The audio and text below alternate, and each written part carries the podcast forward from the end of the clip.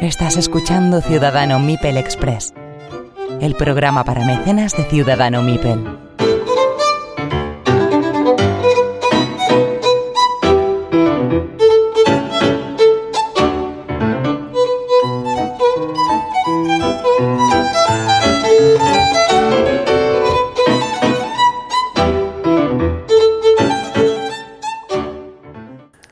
Todos y bienvenidos a Ciudadano Mipel Express, el programa para mecenas de Ciudadano Mipel.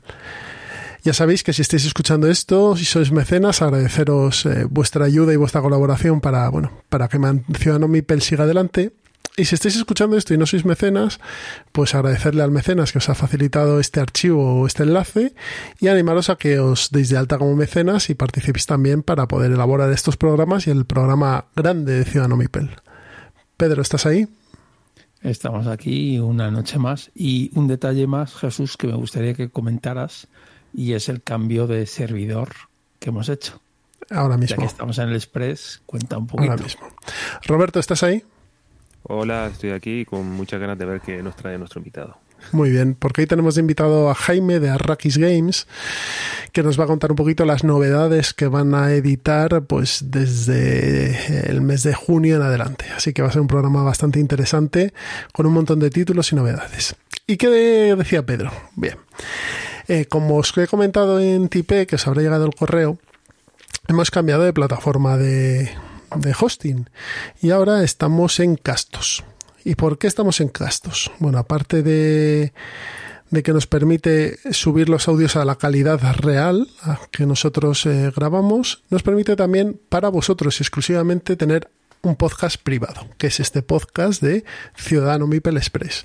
Es un podcast que tiene un enlace, un feed, es como la matrícula del podcast, que solo vais a poder eh, acceder los que tengáis ese feed al que, al, a los que se lo hayamos facilitado. ¿Y a quién se lo hemos facilitado? A todos los que estéis en Tipe. Entonces, eh, simplemente tenéis que coger ese feed, esa matrícula, esa dirección de internet, pegarla en vuestro navegador y ahí os va a aparecer el Ciudadano Mipel Express. El anterior que os dimos lo borráis, os desuscribís porque lo vamos a decomisionar este mes, ¿vale? Lo vamos a borrar entero. Esta es una de las razones. Otra razón es nos permite tener unas estadísticas más ajustadas a la realidad y también nos permite un sistema de eh, tener una página web propia con los archivos embebidos. Es decir, si no podéis por una razón X desde un móvil escuchar Ciudadano Mipel, podréis ir a esa página web y desde esa página web podréis escuchar los episodios, todos ellos además.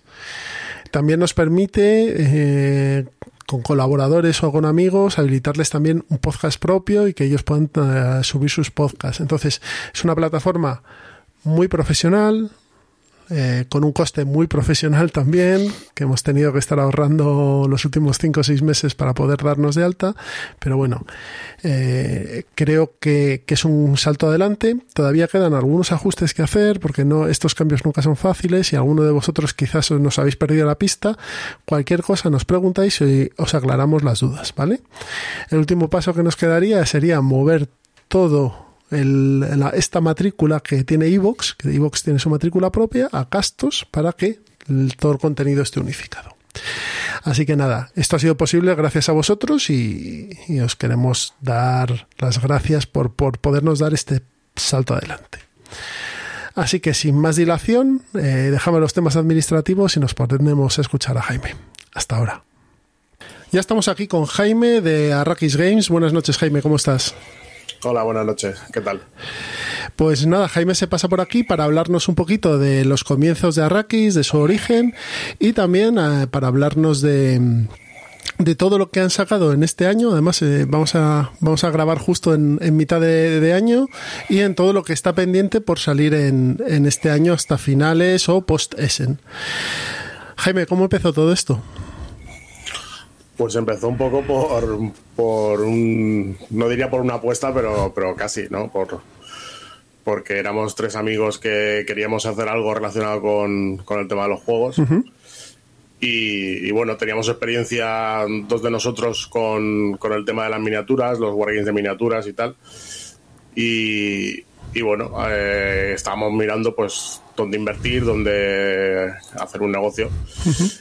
Y, en vista que a los tres nos gustan los juegos de mesa, pues porque somos muy aficionados a, todo tipo de, juegos, tanto de, minis como de mesa, pues se nos ocurrió la idea de decir, oye, ¿por qué no, por qué no hacemos una editorial de juegos de mesa? Era un momento también que, veíamos que había mucho título interesante que no había salido en, castellano, entonces pues la idea era esa, decir, hostia, si hay muchos juegos que, que son muy buenos, que nunca han salido en castellano, y la gente cada vez está habiendo más aficionados a esto, pues vamos a probar ahí. Y, así es como, como, empezamos, pues probando un poco por, por, ese tipo de juegos que, estaban ahí sin, sin haberse editado nunca. Porque vosotros lleváis eh, editando desde hace cuatro años ya. Sí, desde 2017. Justo como nosotros. Es que recuerdo que nosotros empezamos justo después de que empezaseis vosotros a sacar, juegos. Sí, nosotros teníamos el viaje a Essen, que lo teníamos ya los billetes comprados y el hotel y todo, pero que lo teníamos pensado para ir como aficionados. Eh, pero bueno, la cosa surgió de montar la editorial y entonces ya un viaje de aficionados pasó a ser ya un viaje profesional. Muy bien, muy bien. ¿Y cuál fue el primer juego que, que editasteis, Jaime? No me acuerdo ahora. Pues creo que el primero que salió a la venta fue Altiplano. Porque en el 2017 firmamos tres juegos, que fue eh, que era un juego que venía de Kickstarter, porque también teníamos interés por eso, por, por entrar en campañas de Kickstarter y tal, también veíamos uno, que era una cosa interesante. Y luego firmamos con DLP eh, Orleans, que era un juego que nunca había salido en castellano y estaba muy bien posicionado en BGG y tal y firmamos Orleans, pero al final el primero en salir fue Altiplano porque fue novedad ese mismo año y, entramos en, la, reimpresión que hicieron, porque ellos hacen siempre la producción para llevar juegos para Essen y luego a final de año vuelven a hacer una producción, entramos en esa producción. Y me acuerdo que llegó el juego el día, el día del sorteo de, de Navidad, el del 22, y, fue, fue un poco locura, porque claro, eh, el primer juego que editas y en medio de las navidades y tal, y haciendo los envíos a las tiendas y todo, porque en aquella época no teníamos distribuidor, distribuíamos nosotros mismos, entonces fue un poco locura. El, ver tanto juego entrar y salir de, del almacén. Sí, sí. si, uno, si uno repasa vuestro catálogo, lo que ve es que hay, muy, hay bastante título de euro, de euro medio o, incluso con alguno, alguno con un poquito más de, nivel, o sea, de, peso, pero que tenéis también bastante algún temático, parties, o sea, no os centráis simplemente en una línea, sino que, que y con lo que va a salir, que se puede ver en vuestra web, tenéis un catálogo de lo más variado, creo yo, que hay en, la edición española, ¿no? Sí, bueno, un, un poco la idea que llevábamos de cara este año era diversificar mucho eh, la oferta de juegos que, íbamos a sacar. Porque sí que es verdad que los primeros títulos pues estuvieron más o menos todos por la misma línea de euro medio duro. Pero claro, cuando ya vas cogiendo experiencia en, lo que es la edición de juegos, pues te das cuenta que hay sitios a los que no puedes entrar si no tienes unos títulos determinados. Eh, pues me estoy refiriendo, por ejemplo, a, grandes superficies o, que hay un público que, sí, que es muy fiel a este tipo de juegos, pero luego hay un público más casual que, juega a otro tipo de juegos de, pues eso, más ligeros, de un precio más bajo. Y bueno, también tenemos distribución en, Sudamérica y otra cosa que hemos notado es que, por ejemplo, en Sudamérica también hay como un escalón de, precios y, hay ciertos juegos que pues eso tienen más salida allí por el tema simplemente de que, de que salen más económicos. Entonces pues lo que lo que hemos buscado este año del finales del año pasado y este año con todos los juegos que hemos ido firmando es eso es sin renunciar a, los euros pues también dar un poco más de variedad a la editorial y, y tocar más palos. Muy bien. Roberto. Sí, estaba viendo en el catálogo el COVID. Eh, se me ha pasado totalmente por alto. ¿De qué va? Así por encima. Pues COVID es un juego que lo sacó una editorial que es, son canadienses, aunque bueno, los son, griegos pero viven en Canadá. Y, era un juego muy rollo videojuego, porque de hecho la, editorial es también un estudio de videojuegos para móvil y tal. Y bueno, es un juego así, una especie de 4X, muy ligerito, muy simplificado y que, bueno, lo que más destaca es sobre todo el tema de que hace ahí un, un remember de, de cosas de series de dibujos animados y cómics y tal, que bueno, pues eso, los que tenemos ya cierta edad, ¿sabes? Nos recuerda todo eso. Está Avenger por ahí de Dungeons and Dragons. Sí, sí, no, y hace, lo que hace es que hace como una fusión de personajes, entonces, sí. Y es eso, es una especie de 4X, pero bueno, para muy, muy ligero y que puede jugar cualquiera. Muy bien, pues si quieres Jaime, empezamos con este año 2021 que, que viene, ha venido muy muy cargadito. Este año post pandemia, bueno, pues no, eh, semi, pandemia, ¿no? O total pandemia también, no, el impacto tan grande, pero bueno, el, sí, que, sí que estamos con los estertores de, esto. Entonces, si empezamos desde enero, ¿qué, títulos habéis eh, sacado y que están disponibles además? Pues en enero salió salió Stockpile. La edición épica, además. Exacto, que es la que lleva todas las ampliaciones y todas las promos que han ido saliendo en las distintas campañas de, Kickstarter. Y luego también salió Praga Capur Regni, que ese sí que está agotado en distribución. De Stockpile aún queda alguno, pero del Praga, bueno, Praga duró una hora en distribución, más o menos, según me, según me dijo el distribuidor. Entonces. Había muchas ganas. Sí, sí, había muchas ganas del juego. Y, y eso salieron en enero que en, principio tenían que salir a finales de diciembre, pero bueno, como llegaron ya muy cerca de Navidades y tal, pues hubo, hubo ciertos retrasos, ya se sabe, y, al final salieron en enero de este año. Porque Wavelength salió justo a finales de diciembre, ¿no? Wavelength salió, sí, en, diciembre, sí.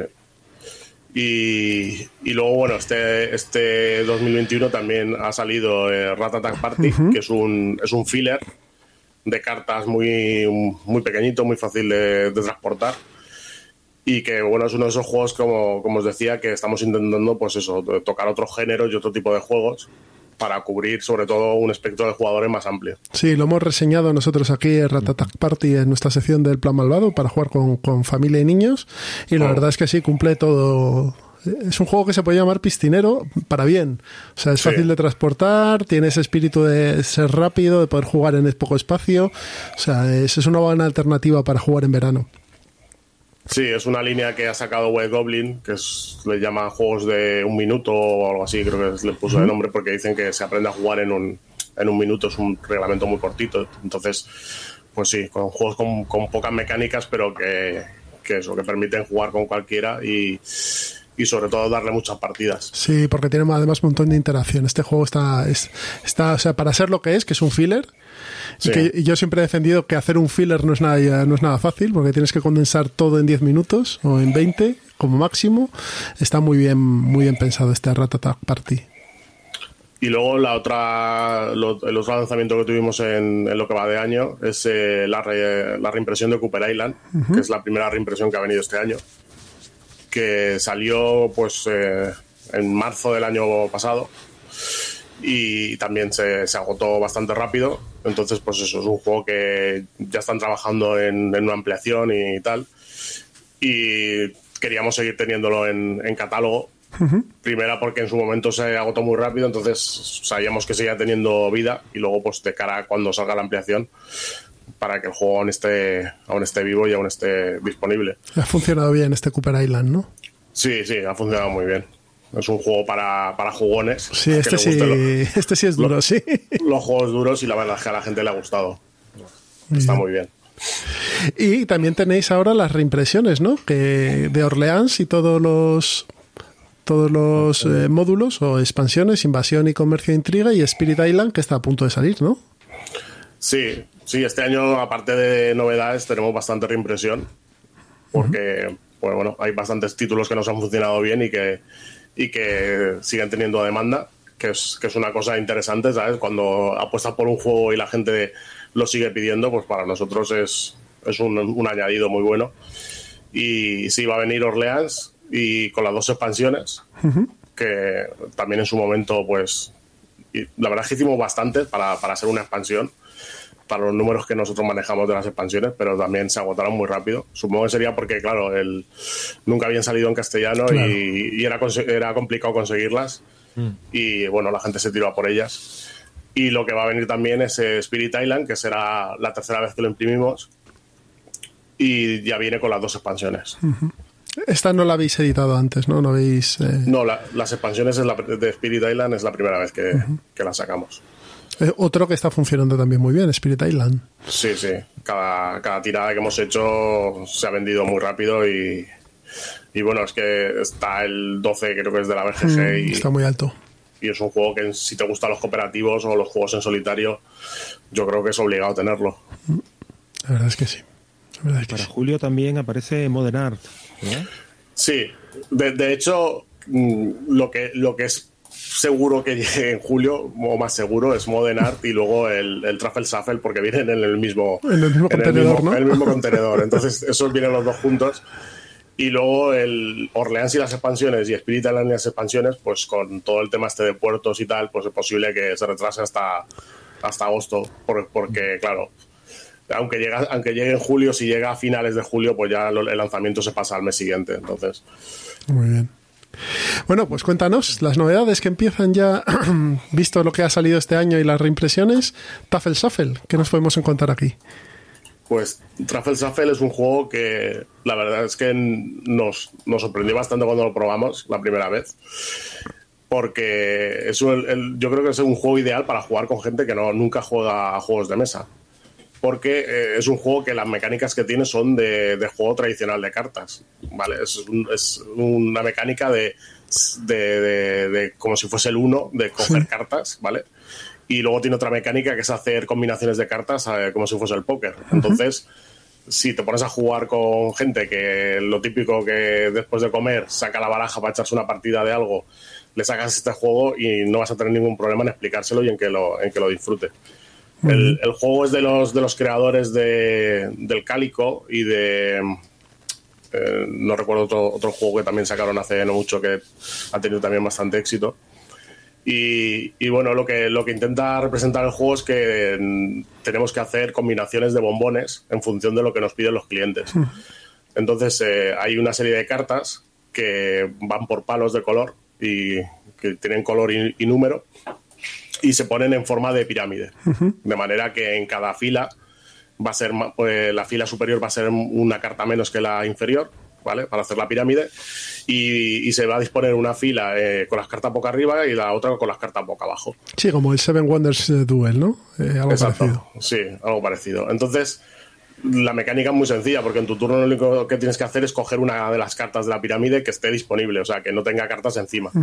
Y con eso te las vas añadiendo a la mano. Claro, si la coges boca arriba, pues la gente sabe qué carta has cogido.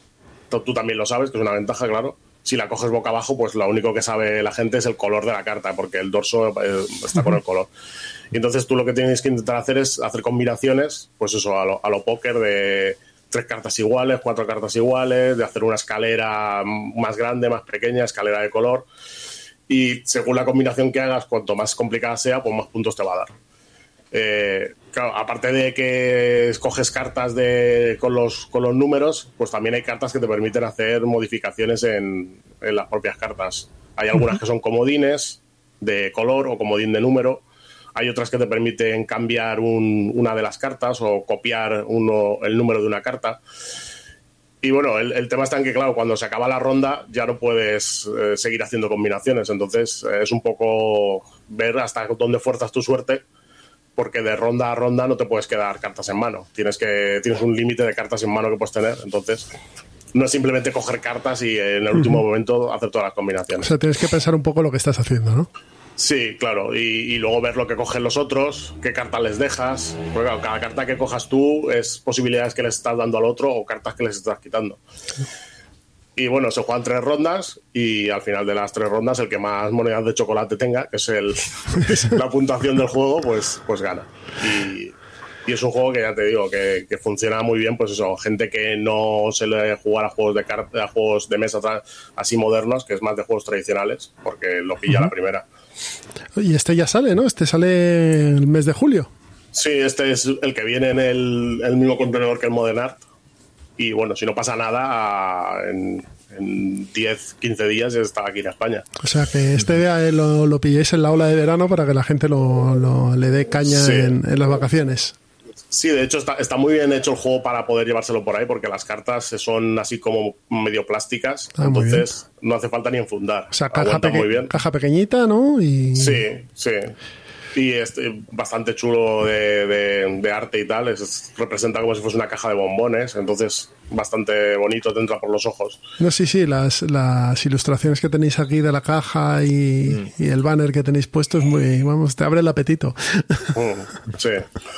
De hecho, lo, comentábamos de cuando podamos ir a eventos de poner chocolatinas o bombones ahí al que juegue la partida, ¿sabes? De, para, para, no sé, para hacer ahí la gracia, ¿no? De que si juegas al Truffle Shuffle, pues te comes un bombón cuando acabe. Bueno, aparte de eso, como has dicho, también vienen, no sé si vienen en el mismo barco las expansiones de Spirit Island, junto con la mm. reedición del original, no sé, aquí en julio, ¿no? Sí, bueno, julio que ya veremos. estamos, estamos siendo bastante no estamos, no estamos haciendo poniendo las fechas exactas en la web porque ya te digo, hay, hay muchas variables. Pero bueno, iremos actualizando a medida que ya sepamos las fechas exactas. Julio es lo que esperábamos en un principio, pero puede ser que tarden una semana más en embarcarse y, se retrase lo que sea. Exacto, ¿Y, el siguiente después de Tafel Shuffle, la siguiente novedad, cuál sería? Pues si, bueno, las, las expansiones de, de, Spirit Island, que vienen con Spirit Island, y, el Orleans, que también viene con las expansiones. Eso sería lo más, la novedad que, iría después de, de, de Sí. Y después de estas expansiones y de las reediciones de tanto Spirit Island y Orleans, ambas con sus expansiones, ¿cuál es el siguiente que, ya sería para septiembre, no? Supongo yo, un poquito sí, cercano a ese, claro, sí. Sí. Bueno, pues eh, lo más normal es que vayan saliendo en más o menos en el orden en que los tenemos puestos en la web. Entonces el, el Jekyll versus Hyde y el Mercaderes de Dun Juan serían lo, lo siguiente que vendría que esos vienen los dos juntos también, porque son los dos de la misma empresa, de, de Mandu Games, que es una empresa coreana. Ah. Y, bueno, son dos juegos mm, que la caja es igual, el precio es igual, 20 euros.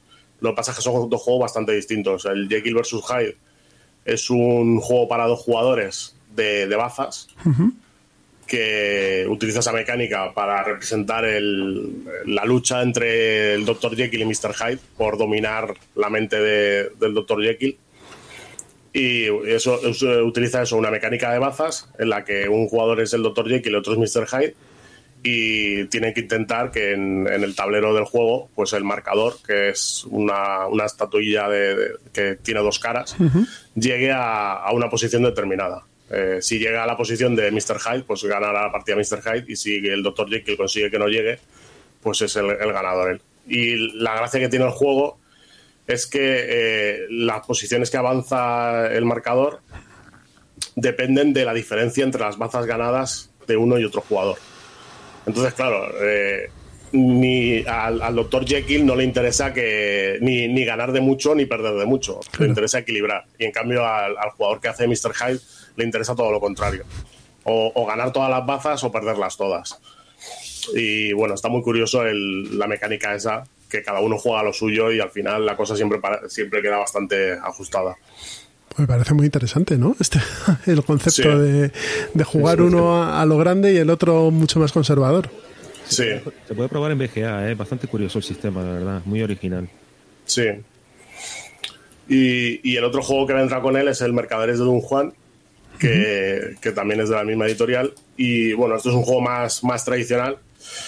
Es un juego cortito, de unos media horita o así. Y es de dos a cuatro jugadores. Y en este juego lo que tenemos que hacer es hacer eh, conseguir mayorías de las mercancías que se pueden conseguir en el mercado de, Don Juan, que era una ciudad de la Ruta de la Seda. Y la, la gracia que tiene el juego sobre todo es que tenemos que compensar las cartas que tenemos en mano con las cartas que tenemos en la mesa. Cada vez que cogemos una carta, tenemos que tomar la decisión de si la dejamos en nuestra mano o la ponemos en la mesa. Si la ponemos en la mesa, nos sirven para ganar mayorías. Y si la ponemos en la mano, pues nos la podemos puntuar al final de la partida. lo que tiene curioso es que, claro, al final de la partida solo puedes puntuar tantas cartas en la mano como mayorías tengas ganadas.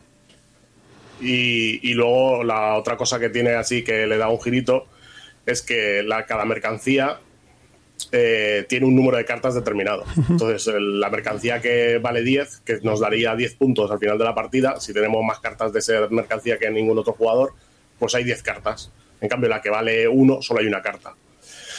Y claro, tenemos que estar ahí, pues eso, en cada momento tomando la decisión de si la carta la bajo, si me la quedo en la mano, y ir contando las cartas que tiene cada jugador, ver si me pueden ganar la mayoría.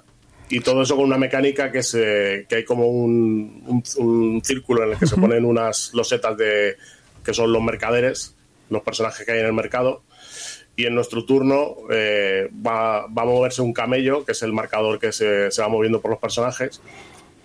Y en el personaje en el que acabe, que siempre mueve una posición por defecto y luego podemos pagar monedas para que mueva más, vamos a hacer la habilidad del personaje y vamos a coger la mercancía que tenga ese personaje. Muy bien. Entonces, claro, a base de, usar sus habilidades y de ver en qué posición me interesa que acabe, no solo porque a mí me interese coger la mercancía, sino porque también me puede interesar que luego cuando le toque a otro jugador, pues no tenga acceso a ciertas mercancías o a ciertas habilidades.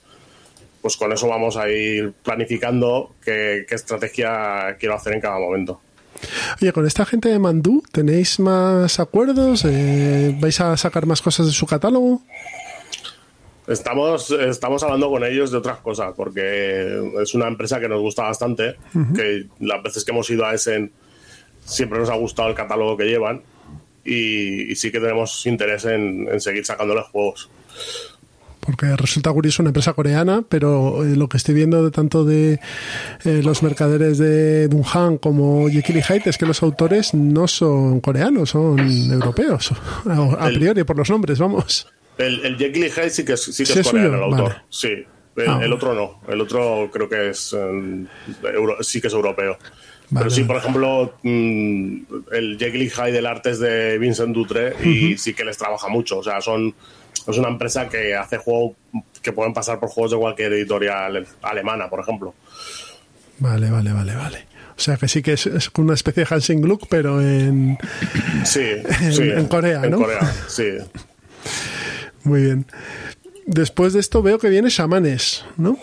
Sí, Shamanes, que es un juego de... no, no sé pronunciar su nombre, pero es el mismo autor que el Luis and Clark. Vale, el Chauset.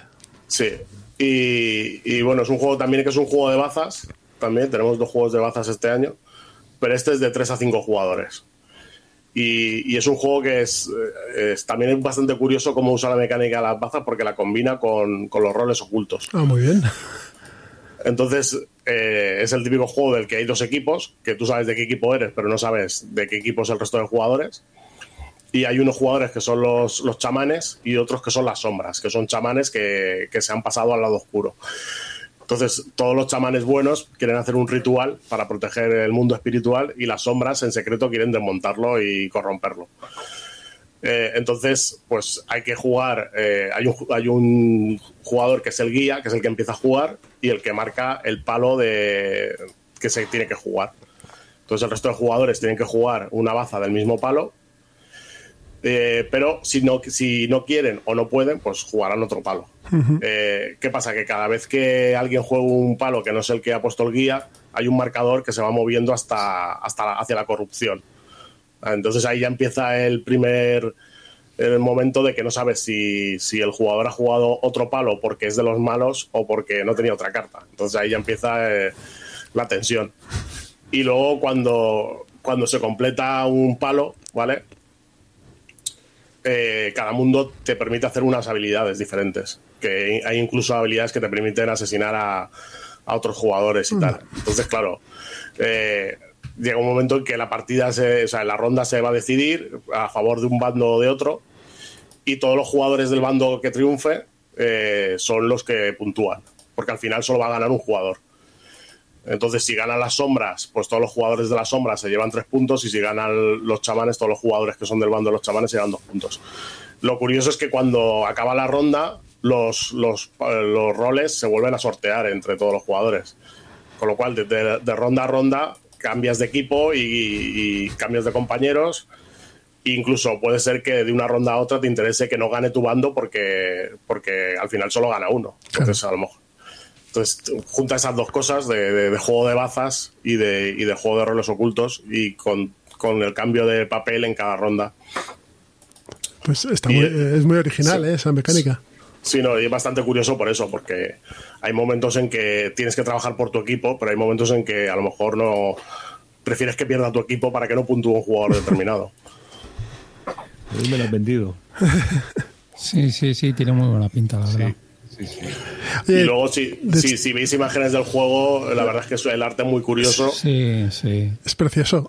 Sí. sí, el arte está muy currado y le han dado una acabada así con mucho brillo y mucha historia que ahora se ha puesto tan de moda eso de meterle brillitos a, todas las cosas. Sí, sí, sí. Pero de Chabuset también tenéis otro aquí en, en, sí, sí, sí.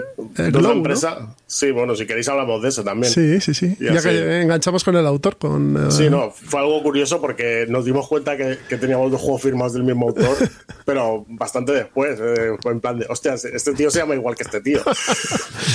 Va a resultar que es el mismo. Sí.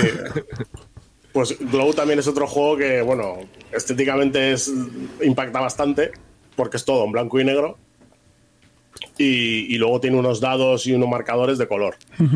Y pequeños detalles en el tablero que son lo que va en color. Y es porque temáticamente el juego representa que se está yendo, o sea, la, oscuridad está invadiendo un mundo, es un mundo de fantasía en el que la oscuridad lo está invadiendo todo. Y entonces los, jugadores son unos héroes que se han, estado preparando toda su vida para, reunir fragmentos de luz y volver a traer la luz al mundo. Y, y, el juego representa un viaje de ocho días en los que se va a ir recorriendo el mundo, consiguiendo fragmentos, reclutando compañeros para tu, para tu banda e intentando eso, ser el que más fragmentos eh, consiga, que son los puntos de victoria, para poder traer la luz al mundo. O sea, es un euro automatizado a tope, ¿no? Sí. Eh, entonces, el, juego cómo funciona es, primero hay un draft, que siempre vas a coger una carta y los dados que estén en, junto a la carta. La carta son, son personajes que vas añadiendo a tu banda. Y luego, con los dados que te genera tu personaje, más los que has drafteado ese turno, pues los lanzas y vas activando las habilidades de, tu banda. Con lo que es curioso es que las habilidades no puedes elegir no activarlas, sino que si tienes la combinación que activa a un personaje determinado, la tienes que hacer. Porque hay combinaciones que hacen que se te mueran personajes y, y que pierdas puntos y cosas así. ¿sabes? Tiene también un mecanismo bastante curioso que te permite relanzar dados a costa de perder puntos de victoria. Vas retrocediendo en el marcador de puntos de victoria y a cambio puedes hacer relances. Y luego, pues tiene, el tablero tiene dos caras. En una te mueves por un bosque y en otra te mueves por una serie de islas. Y cuanto más avances, pues más puntos te llevarás al final de la partida y tal. Al final es un juego en el que tú buscas hacer combinaciones de personajes y de dados que te permitan, pues eso, ir activando los personajes e ir consiguiendo algún recurso que hay que, que te permite puntuar al final de la partida, otro que te ayudan a mover.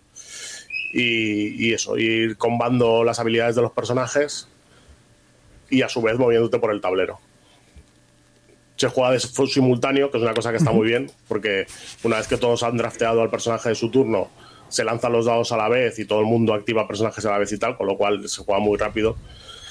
Y, hay un, montón de, personajes, con lo cual cada partida es muy diferente. Porque... La estética sí que es muy, es muy diferente a la de Samanes, es muy...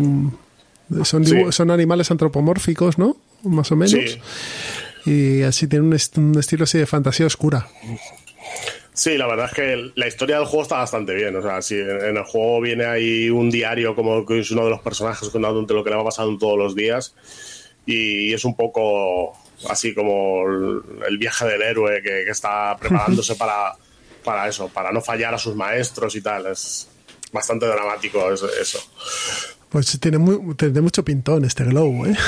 Sí, es un juego pues que es, el nivel es el, que suele hacer este autor, que no, hace juegos muy, muy complicados. Y, bueno, que, que pueda jugar un rango de jugadores muy amplio. Para ser un juego de combos y tal, es, no es, sumamente complicado. Y, la verdad es que es, muy dinámico, como se juega todo el mundo a la vez, los turnos son muy rápidos y, y es bastante satisfactorio el tema de que te vas construyendo la banda y vas combando unos con otros y cada uno jugando su estrategia. Pues estéticamente es precioso, ¿eh? Entonces la BGG y vedlo, porque tanto los, las ilustraciones como el tablero y demás es muy bonito este, este glow. Sí. Tenemos un party, no, tenemos antes el Cuatro Jardines, el Four Gardens. Sí, sí, Four Gardens, que también es un juego de una empresa coreana, Corea War Games. que no, no, se han calentado la cabeza con el nombre. Oye, luego Pedro, si quieres, te puede comentar alguno, porque él, eh, el extremo oriente se lo conoce bien. Bueno, me, conozco algunos. Sí. sí, bueno, algunos cuantos. ¿eh? Este es un juego que también, también el autor es, es europeo, curiosamente. Sí, es Martín Dolezal. Sí. Y, y, bueno, es un juego que es un, es un euro medio que lo que más destaca a primera vista es que tiene una pagoda bastante espectacular, que son tiene cuatro pisos y gira sobre sí misma y tal. Y, es un elemento que, a, priori, puede parecer que está ahí de forma superflua, pero sí que tiene un sentido porque hay una mecánica que, que lo utiliza. Y bueno, el juego lo que representa es que tenemos que construir cuatro jardines, cada uno dedicado a un dios, porque es la forma de honrarles y cuanto más bonito lo hagamos, pues más puntos nos va a dar ese, el jardín de cada dios. Entonces el juego funciona a base de cartas, que las cartas tienen diferentes usos. Son eh, podemos usarlas para generar recursos o para eh, construir partes del jardín. Y, también lo podemos usar pues para mover recursos entre, entre una parte del jardín y otra. Y bueno, la mecánica esta de la pagoda, lo que se utiliza es que cuando vas a sacar recursos, la carta con la que los sacas te dice eh, cómo tienes que girar la pagoda, qué piso tienes que girar. Entonces tú giras ese piso con todos los que están por encima de él y, y como la pagoda se va a poner siempre en medio de la mesa encarada a, los, a todos los jugadores, el lado de la, pagoda, de la pagoda que te está mirando, esos son los recursos que vas a cobrar. En el, tejado, para el que no lo ve, en el tejado de la pagoda vienen dibujados los recursos. Exacto. Entonces, la carta te dice cómo se mueve la pagoda y luego si cobras los recursos de arriba hacia abajo o de abajo hacia arriba. Vale. Porque una de las cosas que tiene el juego es que tienes una limitación en cuántos recursos puedes tener. Y si, si, bueno, si llenas el almacén, pues todos los que no puedan meter los has ah, perdido. Y entonces con esos recursos tú vas eh, haciendo proyectos de construcción y cuando consigues juntar los recursos que te pide cada proyecto, pues vas construyendo el jardín y vas puntuando. Y las puntuaciones se, se, van haciendo por cada, por cada jardín. O sea, hay cuatro colores, tú vas puntuando por cada uno de los cuatro colores eh, al, al, ir construyendo. Y una de las cosas más, más chulas que tiene el juego para mí es que si llegas al final del marcador de puntuación de un color y vuelves a puntuar, en lugar de puntuar tú, lo que haces es que el resto de jugadores que están en ese marcador retroceden una posición. Con lo cual, puedes incluso hacer que alguien no puntúe por ese color. Porque si lo tiras del marcador, pues ese, ese color no lo puntúa. Qué curioso. Sí. Luego tiene una serie de bonos que si, si, consigues hacer un jardín de un tamaño determinado, puedes conseguirlos para ampliar el almacén y poder tener más, más recursos y tal, o puntos al final de la partida. Entonces, pues eso, es un juego que, que la mecánica está de las cartas le da bastante vidilla porque tienes que tomar bastantes decisiones de esta carta la uso para construirla o, o la descarto para hacer una cosa determinada. Y bueno, estéticamente también es muy chulo porque las cartas son tamaño tarot, entonces cuando vas construyendo el jardín se ve un paisaje así muy grande, muy bonito. Y, no, no, no, tiene muy buena pinta, ¿eh? tiene muy buena mm. pinta. Este Force Gardens. Pues si quieres, es, vamos avanzando. Eh, platipus, platipus, perdón, platipus. Sí, mira, así del tirón puedo hacer varios que son más o menos del mismo género, que son casi todos los que vienen ahora seguidos. Que son Platypus, Candylab y los Mons Drowsy, ¿no? Y los Mons Drowsy, sí, que son más así rollo filler, party. Bueno, eh, Platypus es un juego de, de Phil Walker Harding, que es un, es un party cooperativo Mm, basado en las palabras. Es de hacer palabras, sí. Sí, entonces el juego lo que representa es que, has descubierto un animal, que es el platypus, que es lo que nosotros llamamos ornitorrinco, y, hay que ponerle nombre. Entonces hay unos jugadores del equipo que son los, los exploradores, que tienen que averiguar cuál es el nombre del platypus, y el resto son los científicos que tienen que intentar decirles cuál es el nombre. Entonces se sacan ocho cartas, que son ocho nombres, que hay un mazo con un montón de nombres que pues hay cosas desde nombres de objetos hasta personajes famosos o eh, personajes de, mm, de, de ficción y los, los científicos saben cuál es el nombre que hay que adivinar y le tienen que dar pistas a los exploradores usando unas cartas que van a tener en mano que son adjetivos. Entonces tienen que jugar de su mano la carta de adjetivo que crean que mejor casa con el nombre que se está buscando. Entonces en tu turno, si tú eres un científico, juegas una carta y los exploradores pueden discutir entre ellos para elegir uno de los nombres y descartarlo.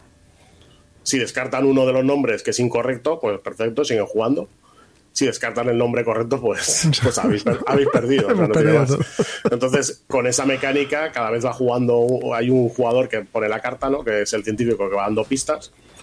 Que claro, eh, así a priori parece muy sencillo, pero a base de adjetivos y teniendo en cuenta lo que ha jugado el jugador que iba antes que, que tú, pues tienes que intentar casarlo para que no dar pistas que sean eh, pues eso, que orientar a, los exploradores hacia donde tú quieres.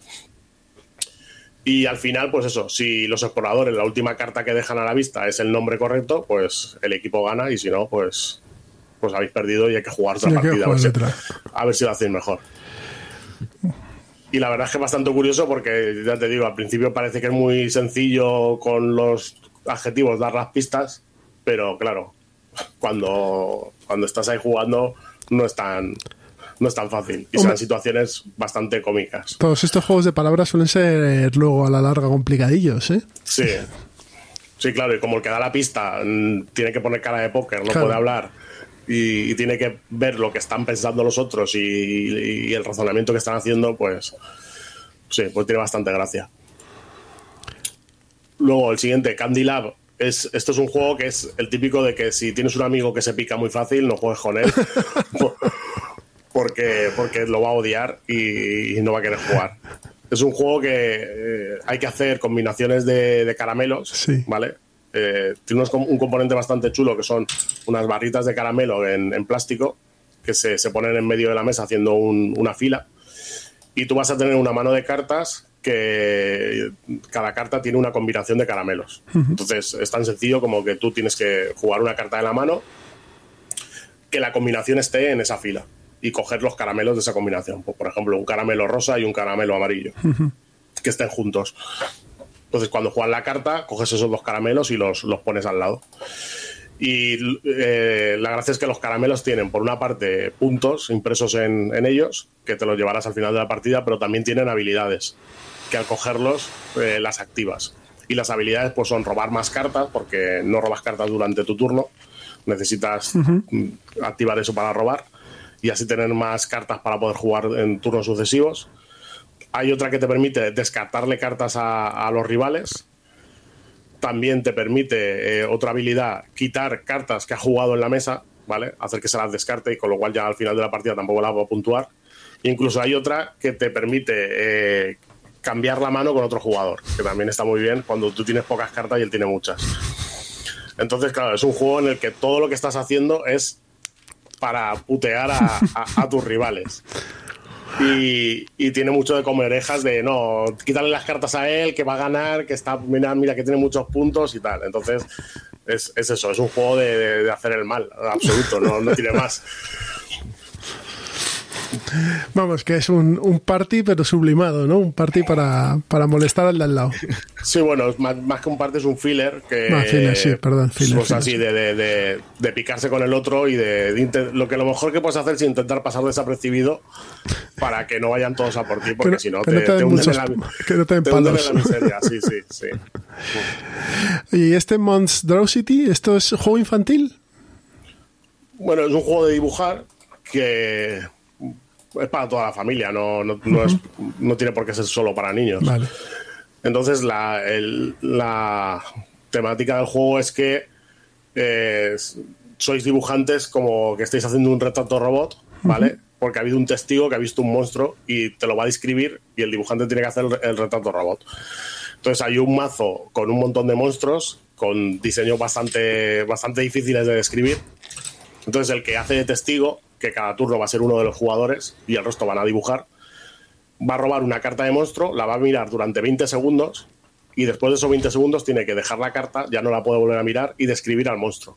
Y con la descripción el resto dibuja, intentando hacer lo que el otro está describiendo. Le puede hacer preguntas, tal, luego falta que el otro se acuerde. y cuando ya eh, se ha hecho el dibujo, que eh, tenéis un minuto para dibujarlo, eh, se ponen todos los dibujos boca arriba y el que hace de testigo en secreto tiene que elegir cuál es el que él cree que van a elegir el resto de jugadores como el, dibujo que más se parece al monstruo que él ha visto. Entonces el resto de jugadores votan en secreto y el jugador que sea el más votado se lleva un punto y si el testigo ha acertado en quién es el más votado también se lleva un punto. Se juegan tantas rondas como jugadores que en cada ronda va a ser uno el testigo y el resto van a dibujar y cuando acaban pues las, las rondas que sean pues el que más puntos tenga gana.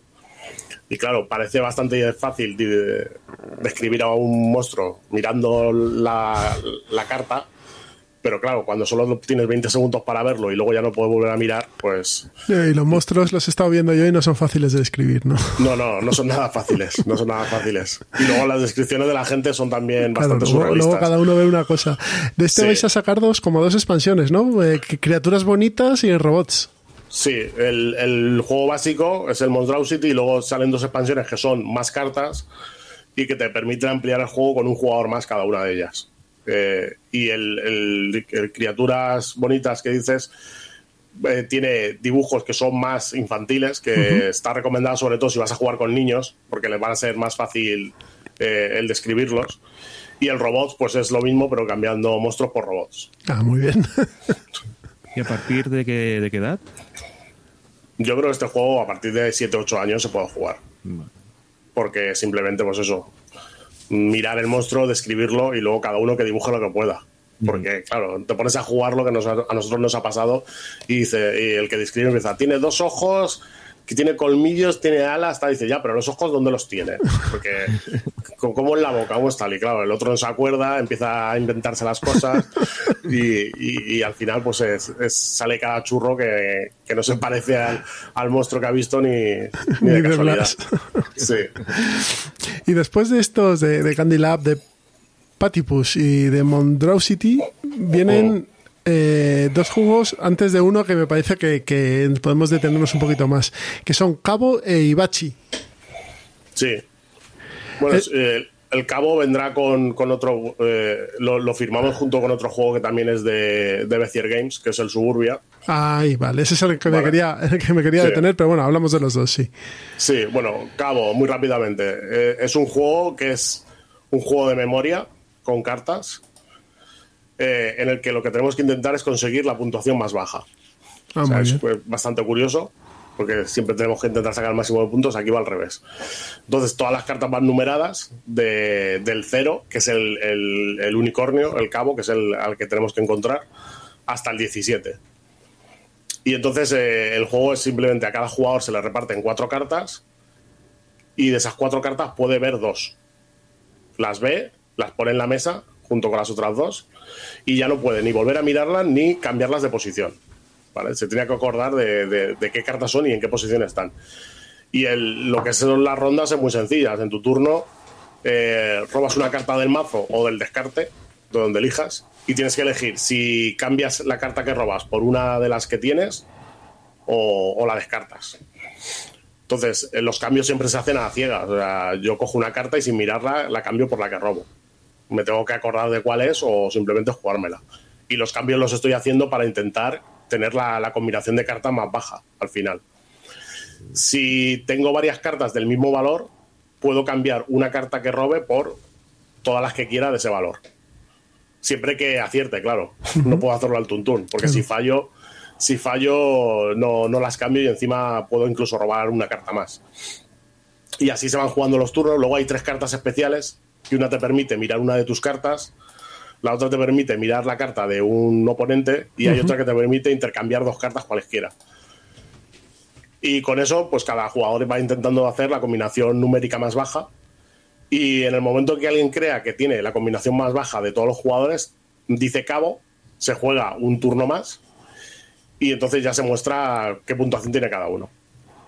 O sea que tienes, tienes, que ir rápido para que no te pisen el, cortar el turno, ¿no? Sí, entonces, claro, eh, se, suma la puntuación de esa ronda y si ningún jugador ha llegado a 50 puntos, se sigue jugando.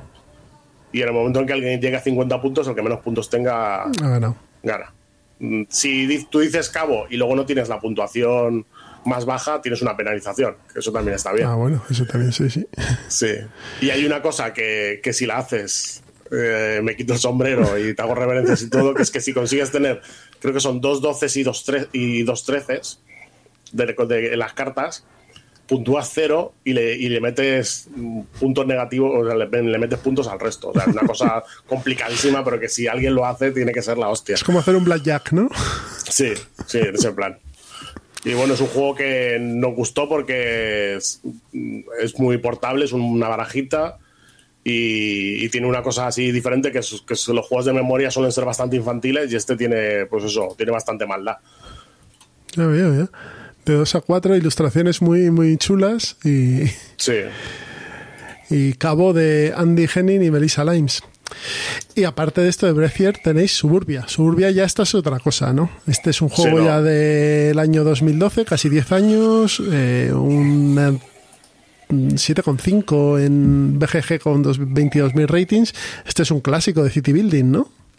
Sí, este es un, un City Building que podría ser el City Building hay, mucha gente que lo considera el city building. Sí, por eso. Está bastante valorado como que es el, clásico de este, de este tipo de juegos.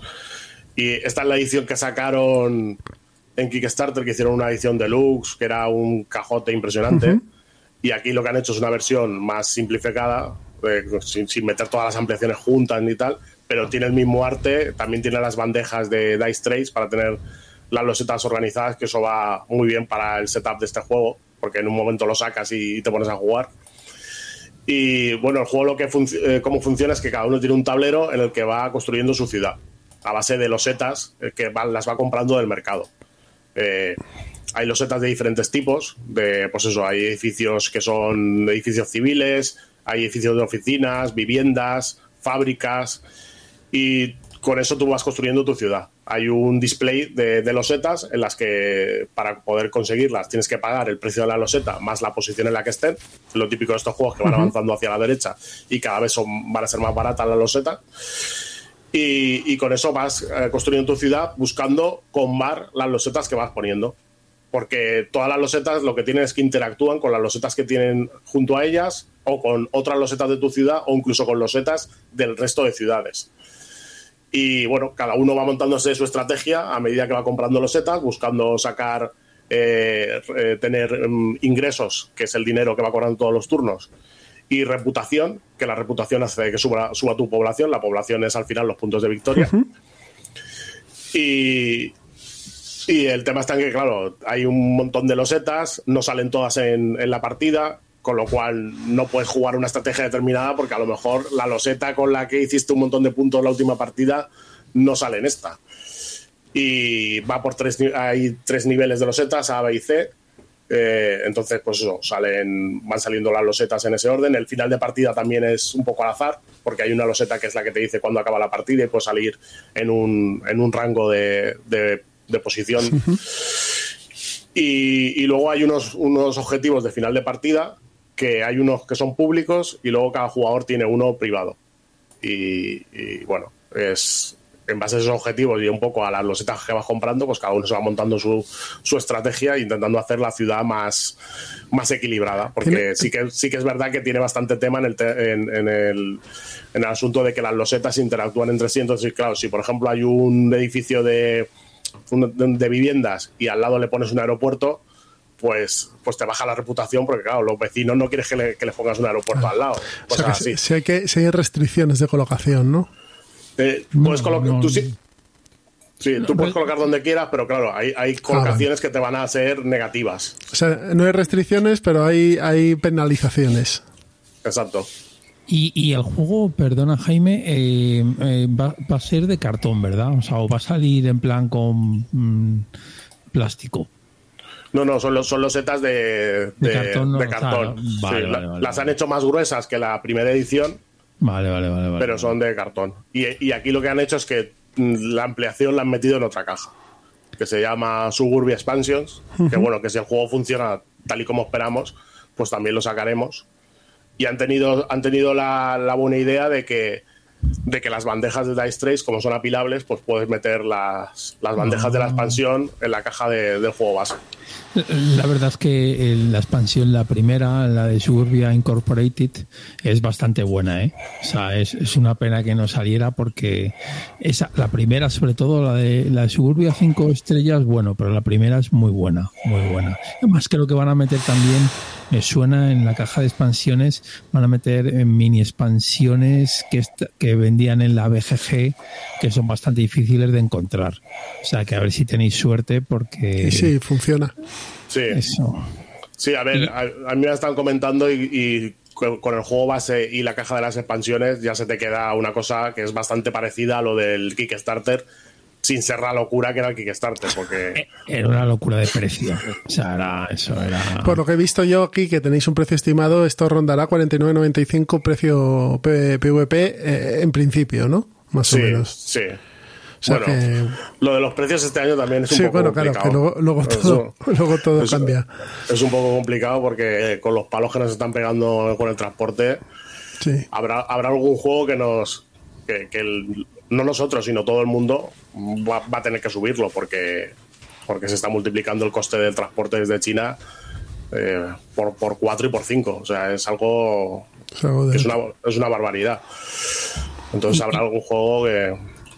Sí, dime. ¿Y, y, y qué tenéis pensado? Precisamente que ha sacado el tema. ¿Tenéis pensado en aglutinar eh, títulos para que vayan todos juntos en el mismo contenedor y paliar un poquito el precio? O, Sí, o- sí. o no lo habéis planteado tan siquiera?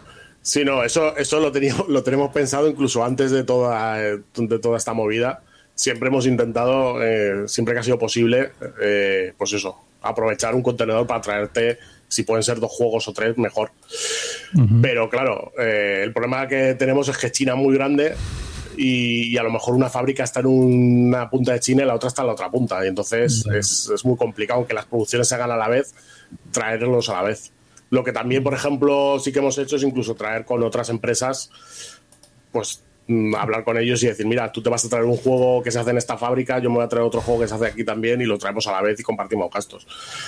Pero, pero ya te digo, hay, hay juegos que, que no solo nosotros, sino todo el mundo va a tener que en algún juego tocar el precio porque, porque puedes llevarte una sorpresa gorda.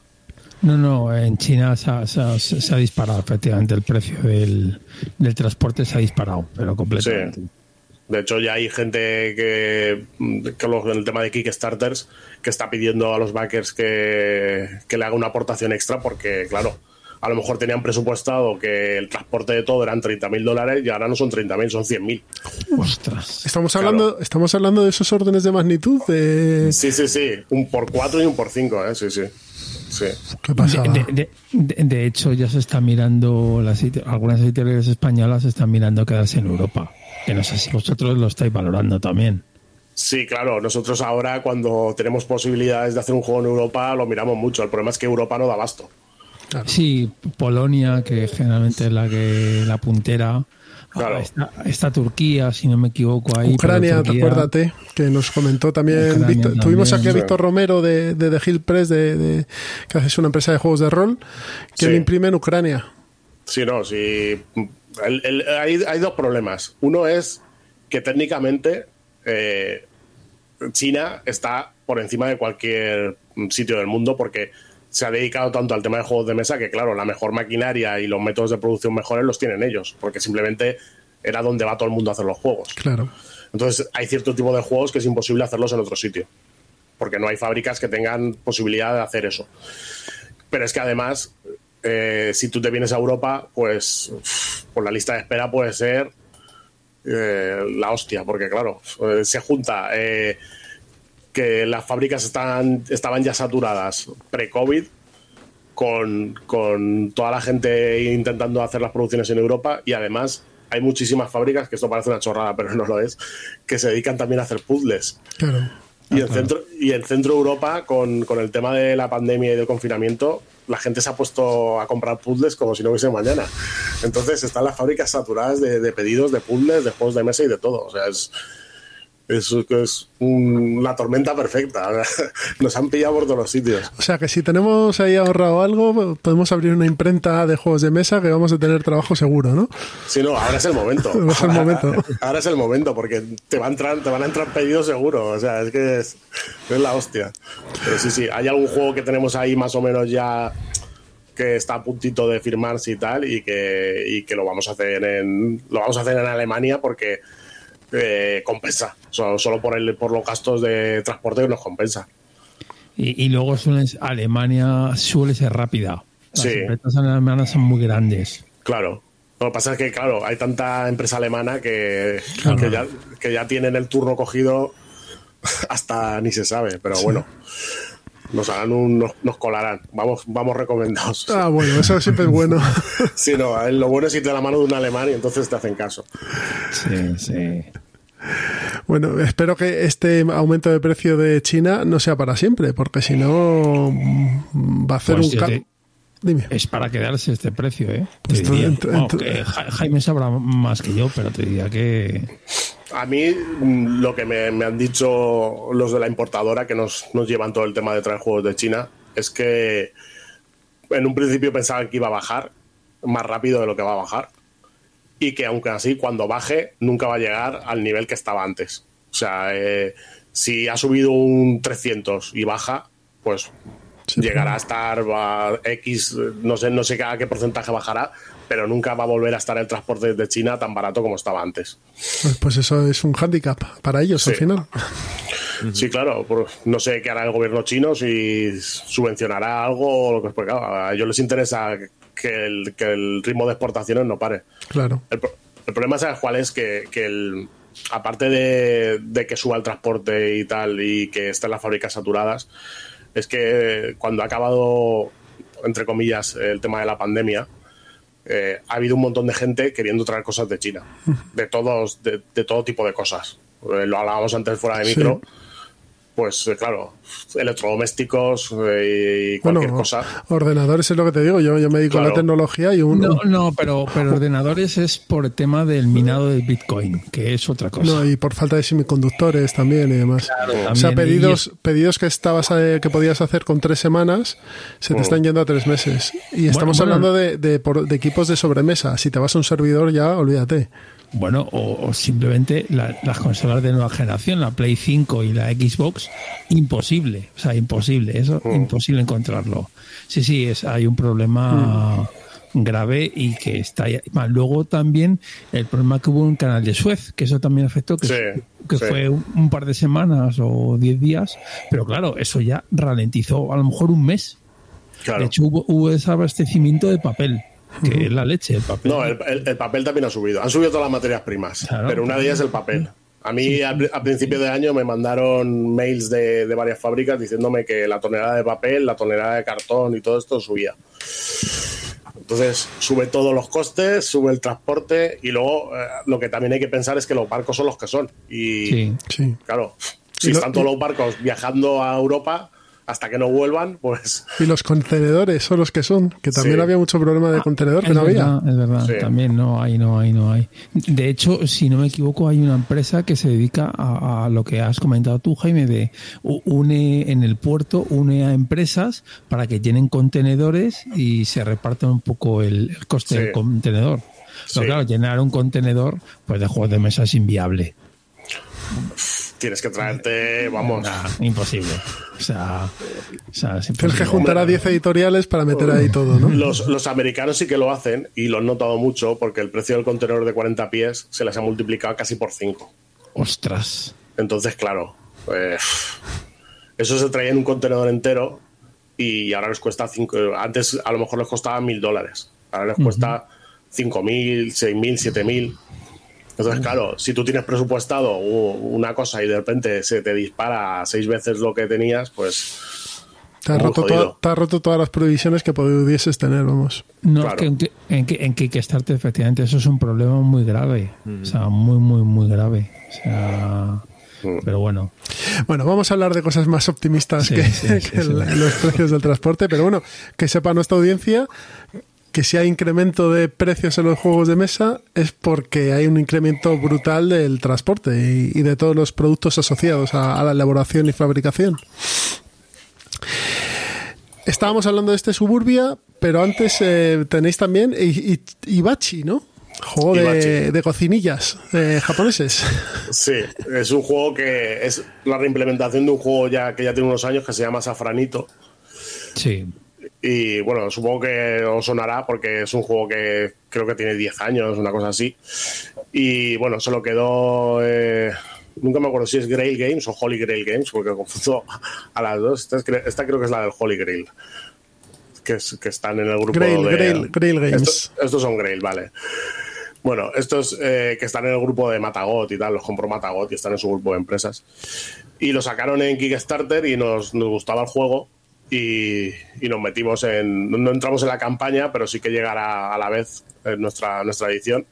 Y es un juego que mezcla el, el, juego de habilidad con, con, un poco con la gestión, pero una gestión ligerita. Eh, aquí le han cambiado el tema y yo creo que lo han hecho bastante más interesante. Entonces, eh, han hecho que somos unos chefs de estos de, de Ibachi, de las planchas estas que hacen las, las virguerías así con, Que levantan la comida y tal, sí. Exacto. Y entonces lo que tenemos que hacer es las, eh, los pedidos que nos hacen los clientes, que son unas cartas que tienen una combinación de ingredientes, pues ir sirviéndolos. Y para eso tenemos unas fichas que son como unas fichas de, de póker, con un agujerito en medio, que tienen unos valores. Entonces, en tu, en tu turno lo que tienes que hacer es lanzar esas, una de esas fichas al tablero, intentando que se quede encima del ingrediente o de la habilidad que tú quieres hacer. ¿Vale? Eh, el tema de, la cifra que tiene impresa la, ficha es porque eso es el coste que te, que te va a costar el ingrediente de comprar o por el coste que lo puedes vender en caso de que quieras venderlo. Y si tiras a una habilidad, pues el que ponga la ficha de valor más alto es el que va a hacer esa habilidad. Que hay, por ejemplo, ser el jugador inicial, o hay otra que es eh, mirar X cartas del mazo y robar una para tener un ingrediente gratis, digamos. Entonces, claro, la gracia del juego, ¿cuál es? Pues que tú lanzas las fichas intentando que se queden donde tú quieres, porque los, ingredientes están limitados por las cartas que van saliendo cada turno, pero además puedes usar tus propias fichas para desplazarlas de los rivales. y entonces, claro, no solo intentar quedar tú en, el mejor, en la mejor posición posible, sino también que el otro no, no pille nada ese turno. Entonces, eh, cuando acaba la ronda, pues te, llevas los ingredientes que, hayas podido conseguir y si puedes hacer una receta, pues vas cogiendo cartas de recetas y el primero que consiga tres recetas es el que, el que ganaría la partida. Es una especie de croquinole, pero con cartón. Es algo, así para que la audiencia se haga, idea. La verdad es que el juego, yo, yo juego el safranito y sí, efectivamente, está, está entretenido. Si, si podéis, yo creo que eh, ya os doy aquí una idea. Eh, el Ascending Empires, ese juego era muy parecido, o sea, era parecido, era también de habilidad y rollo croquinole, pero con más profundidad y la edición fue un poco chuchurría, o sea que si os gusta este tema, echarle un ojo. Sí, sí, fue, fue aquel que los tableros no, no montaban bien, ¿no? Esos, esos, esos. Este lo que pasa es que en vez de ser más de flicking, que desplazan la ficha encima de la mesa, es lanzarla. Entonces, mm, es un poco, es un poco diferente, pero bueno. Como el, juego, el juego de los tazos de hace años. Sí, exacto. Tienes que tirar la ficha desde fuera del tablero. Y aquí han metido una mecánica que creo que en el safranito no estaba, que es que si, si tu ficha queda en una posición en la que no consigues hacer nada, te llevas una carta que es el, chile y si con, cada, con dos cartas de chile puedes cambiarlas por el ingrediente que tú quieras. Entonces, digamos que compensa un poco el, el, que, el que sea muy malo tirando o el que te saquen de donde, donde querías ir. No, y, también que hace que la partida no se enquiste, que claro, está muy bien también. Sí, sí. Sí, porque claro, si no, si, se juntan cuatro mancos, el juego no se acaba en la vida. Pues oye, muy, muy interesante este Ibachi, ¿eh? Sí, sí, la verdad es que está, está chulo. Luego yo creo que el arte lo han hecho, pues eso, bastante atractivo para toda la familia. Sí. No, no, es muy bonito, es muy bonito. Bueno, aquí viene un juego con dos expansiones a la vez, que es Lawyer Up. Este juego de abogados, ¿no? Es un juego de abogados, sí, que, estamos. Ahora estamos haciendo todo el trabajo de, archivos y tal, y seguramente le pongamos el, nombre en castellano porque lawyer up es como la expresión que se dice en inglés para, para llamar a un abogado, ¿no? Cuando te detiene la policía, dices lawyer up y es como que ya tienen que llamar al abogado y ya eh, no, no, no, te pueden hacer, mm, no te pueden interrogar ni nada si no está él. Entonces, eh, seguramente le pongamos Duelo de Abogados, que creo que es un, título que, expresa bastante bien lo que es. Porque el juego es un juego para dos jugadores, en el que eh, un jugador es el abogado de la defensa y el otro la acusación. Y entonces hay un caso y en el que tu objetivo al final es convencer al jurado de que tú tienes razón y que tu acusado de, que, el acusado es culpable o es inocente según el, lado en el que tú estés. Entonces, en el juego básico vienen dos, casos. Uno que es un caso de falsificación de obras de arte y otro que es un caso de, asesinato. Entonces, cada, hay un mazo que es, el, que es el que va en el juego base, que es el mazo base para cada, para cada jugador. Y luego, según con qué caso juegues, tiene, pues tiene un setup especial y puede tener reglas especiales. Y hay un draft de cartas en el que mm, que es la mecánica que se hace antes de jugar la partida, eh, en la que se van repartiendo tres cartas a cada jugador y, tú tienes que elegir qué carta se le, das a la defensa, qué carta se la das a, la acusación y qué carta en tierra, porque es que en tierra es una prueba, ¿no? es decir, esta prueba no me interesa porque mi defendido. y entonces la entierras.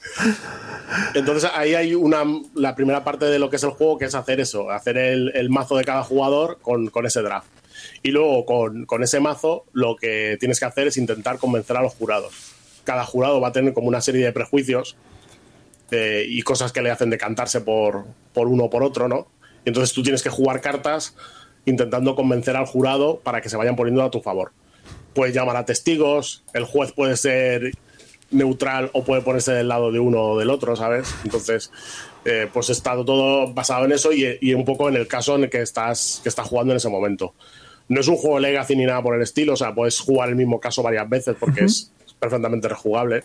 No tiene nada, ningún misterio que en cuanto lo descubras ya hace que el caso no lo puedas jugar. Y, eso, van dos casos en el, en el, juego base. El primero de ellos es simétrico totalmente para, para coger la mecánica del juego. Y el, y el, otro caso es asimétrico. O sea, ya cambia completamente, cada mazo es diferente, eh, hay cartas distintas, hay pruebas distintas para cada uno. Y luego las dos expansiones, pues cada una mete, mete un caso nuevo. La de, The Godfather está ambientada en, el Chicago de los años 20 y, es pues eso, un caso de mafiosos y tal.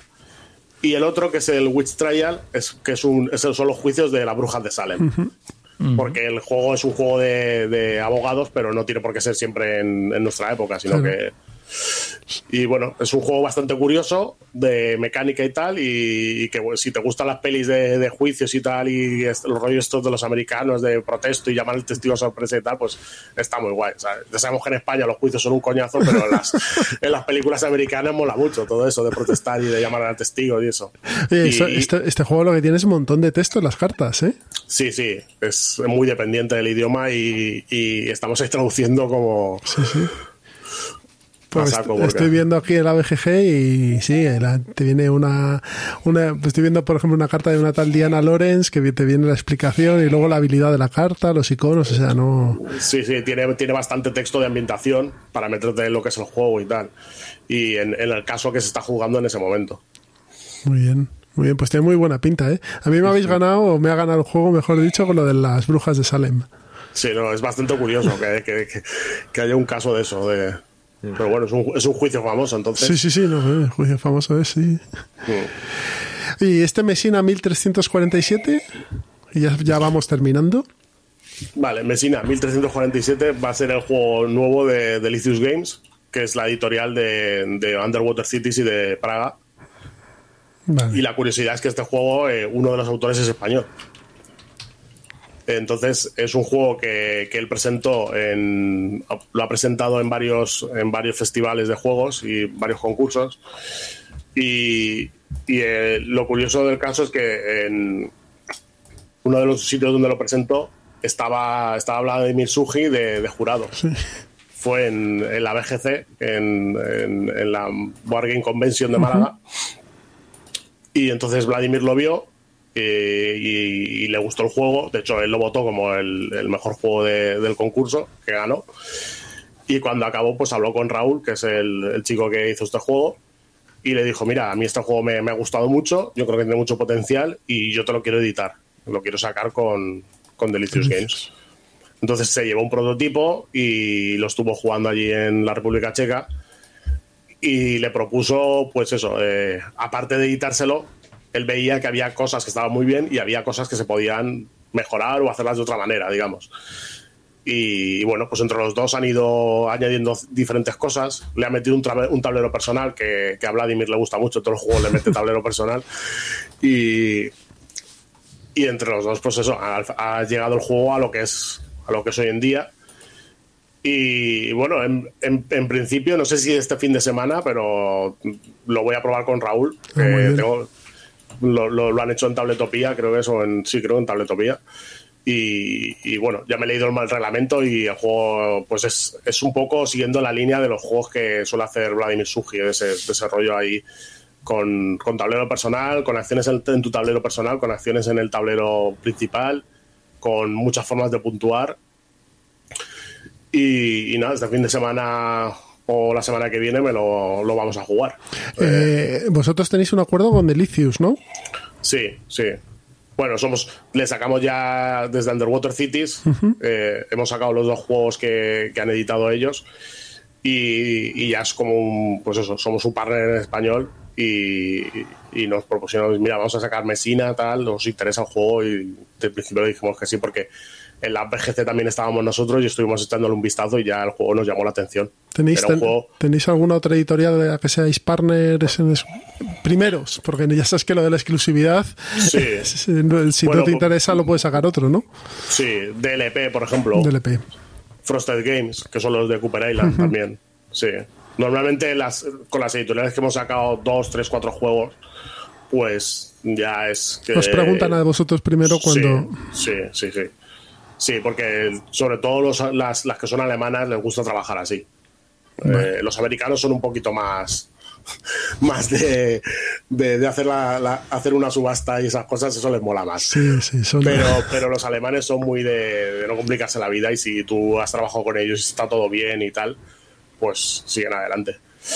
Y, bueno, está en Mesina no he dicho el tema del juego. El, juego es eh, Mesina en el siglo XIV, en el 1347 hubo una epidemia de peste.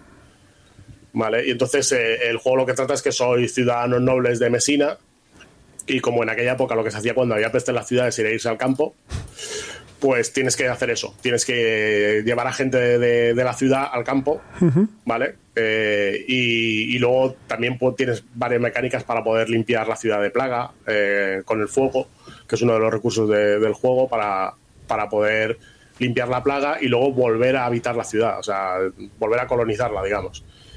Y, a base de eso y de construir edificios y de mejorarte la aldea que, digamos, construyes tú en, el campo, pues vas haciendo diferentes puntuaciones y avanzando en diferentes tracks y tal. Muy bien. De, peso me han dicho que es un peso similar al de, al de Praga, más o menos. Joder, pues eh, Praga ya es un peso importante, ¿eh? Y, y bueno, tiene ya te digo, el, yo el juego lo vi en la BGC, pero desde entonces le han hecho, le han hecho cambios y ya me pasaron el reglamento hace tiempo y me pareció que, estaba bastante interesante de mecánicas y, y si no es este fin de semana, será la semana que viene, lo podré probar con Raúl y mira. Pues, este saldrá ya para el año que viene, supongo yo, ¿no? este, este va a salir para Essen. Ah, sale para Essen, vale. Sí, sí. La idea que llevan ellos es llevarlo a Essen. Entonces, bueno, si no está en esa misma producción, pues saldrá para finales de año.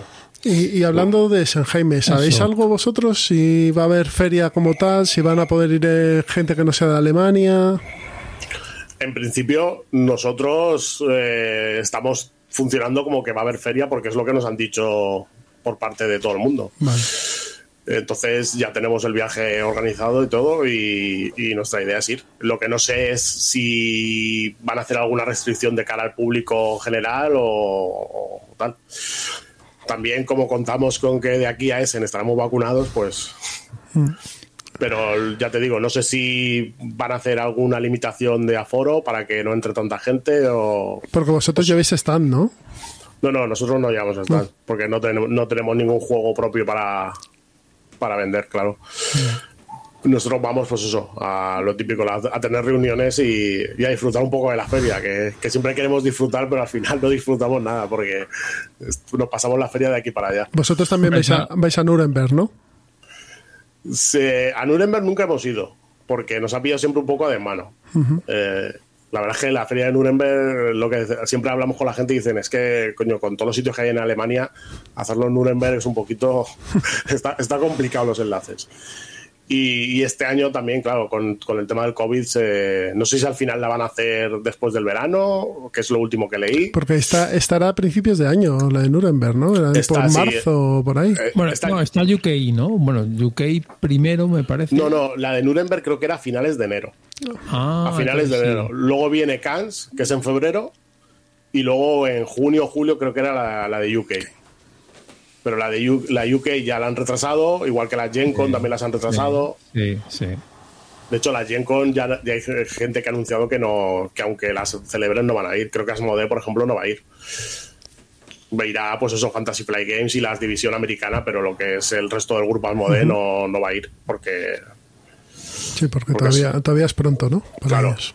Y, No, y, y que, y que mucha gente, yo creo que hay mucha gente que tiene muchas ganas de ir. A mí me daría miedo, ¿eh? te lo digo sinceramente. O sea, si abren Essen, ahí puede ir mucha gente. Sí, si Sí. nos acordamos de las colas que había y de los apelotonamientos Sí, sí. en la entrada de Essen, pues nosotros nos hemos animado por el tema de, de la vacunación, pero, pero sí que, a ver, que es un poco locura. El- si piensas en la gente que entra, Hombre, también Jaime, eh, eh, vuestro vuestra cosa es distinta. O sea, tú vas Sí, a sí. hablar con gente, tal, es otro rollo. además vosotros Oh. tenéis otros horarios. Eh, normalmente tenéis el miércoles, jueves por la mañana, que hay menos gente, ¿no? bueno, pf, ¿sabes lo que pasa? Que hay tanta gente y tantas Ya, reuniones. pero bueno, que sábado y que- domingo, que es el día fuerte de familias y demás, eso ya tenéis que tener, como quien dice, todo el pescado vendido. No, no te creas. ¿No? ¿eh? No, porque hay mucha gente que, es que está tiene reuniones cada media hora los cuatro días. Entonces te da cita cuando puede, porque es que es- parece mentira, pero, pero en Essen se trabaja muchísimo. O sea, la, la gente que está en los stands reuniéndose con, con posibles partners y tal, eh, luego se tiene una semanita Sí, luego tiene Sega deberes, ¿no? Sí, tiene, tiene una semanita buena de recuperarse porque es un ritmo un poco frenético. Y este año, una cosa buena que ha tenido el tema de la pandemia, entre comillas, es que eh, nos ha forzado a, a hacer mucho a videoconferencia y tal, y por ahí se ha adelantado mucho el tema. Claro. Eh, eh, el tema de la videoconferencia y, de, y del tabletopía y del TTS nos ha dado un poco la vida por, por eso, porque no, no dependemos tanto de, de una feria. Y, y una, una pregunta, ya que estamos hablando de- del tema. Eh, a la hora de, de elegir un título, como salen tantos a lo largo Sí. del año, eh, pues, ¿cómo lo hacéis? ¿Es un poco os arriesgáis? Porque claro, hay más tíos que quieren el mismo título. Sí. O sea, no sé cómo es eso. O sea, habrá estrés, supongo, de, venga, sí, cógelo, aunque no sabemos muy bien cómo va. O, no, o, paráis a ver. Porque claro, es dinero lo que están metiendo ahí. Sí, a ver, no sé, yo la, la experiencia que tengo en la mía, no sé cómo, cómo lo hacen el resto de, de editoriales. Hombre, de, no, hecho, claro. de hecho, hay veces que, que veo editoriales que sacan cierto juego y, y no, no entiendo cómo lo sacan, pero bueno, porque yo, yo a lo mejor he visto los números y digo, hostia, no, no, esto no, esto no sale, pero bueno, cada uno sabe su economía y su- sus márgenes y tal. Pero para nosotros lo tenemos claro desde el minuto uno que el- lo importante y el primer factor es el, es, es el coste del juego, el factor económico. O sea, si a mí un juego me puede encantar, pero si no, no lo veo viable, pues sintiéndolo mucho, no, no es un juego para mí. Tenemos claro hasta dónde podemos llegar, tenemos claro qué mar- con qué márgenes tenemos que trabajar para, para poder tener un, un beneficio y sobre todo para que si, si el juego sale mal no nos cause un- una pérdida que, que nos, que nos hunda. Porque nosotros Hombre, empezamos con, con muy pocos juegos, un, un juego prácticamente era salía bien, pues con el beneficio hacíamos otro y así hemos ido creciendo. Sí, sí, pero luego sacáis el Spirit Island, que es un juego caro, Sí. Que gracias, a Dios habéis tenido mucha suerte y yo me alegro porque el juego me gusta mucho y, y se vendió. Yo creo que no llegó ni a tocar almacén, ¿no? Vuestro. O sea, lo distribuisteis y chimpún. Sí, lo que pasa es que el Spirit Island, yo creo que hubo una época en España que había miedo a sacar juegos caros. ¿vale? Hace un par de años o tres, eh, juegos de 80, 90 euros, había un respeto a, a sacarlos porque, porque no, no se sabía si el mercado español podía absorber eso. Pero claro, cuando en un año sale Spirit Island, Maze Knight, Nemesis, eh, Frostgrave, eh, claro, empiezas a mirar y dices, hostia, y, y todos se han vendido en, en una semana. Claro, y son Sí, juegos sí, que son de 80 euros para arriba. Y dices, hostia, pues el mercado español lo aguanta esto. Hay, hay una base de gente que, que no le sabe mal gastarse 80, 90 o 100 euros en un, en un juego de esos porque es un juego bueno. Al final, si el juego bueno se vende. No, no, el Spirit Island es muy bueno. Muy, yo Sí. creo que vuestro catálogo en general es bastante bueno. Oh. Aquí ha- ha- hemos hablado de, de, de Magnificent hace bien poco. Sí, de Magnificent es nos, que nos, nos tienen enamorados. nos parece un juegazo. Es un juego que yo creo que no sé qué tal ¿Qué tal ha ido. funcionado, eh. Jaime? Pues es, es un juego que ha ido lento, pero que al final, en poco, poco, poco a poco, se ha vendido toda la tirada. Entonces, Ah, pues muy bien. eh, a ver, sobre el papel, yo creo que tenía que haber tenido más repercusión de la que tuvo, porque cuando acabó la feria de Essen, la gente lo valoraba muy bien y a lo mejor ha habido otros juegos que, se- que en- que en Essen se nombraron menos y luego mm, han tenido más repercusión. Pero bueno, es un juego que ha funcionado bien. Pero ya te digo, nosotros lo que tenemos claro es que eh, tenemos que salir a mínimo empatar. Entonces, no, no tenemos la fuerza económica que puede tener otras, otras editoriales. Y, tenemos que ver bien dónde metemos el dinero para decir, si empato con este juego, pues bueno, recupero la inversión y la meto en otro.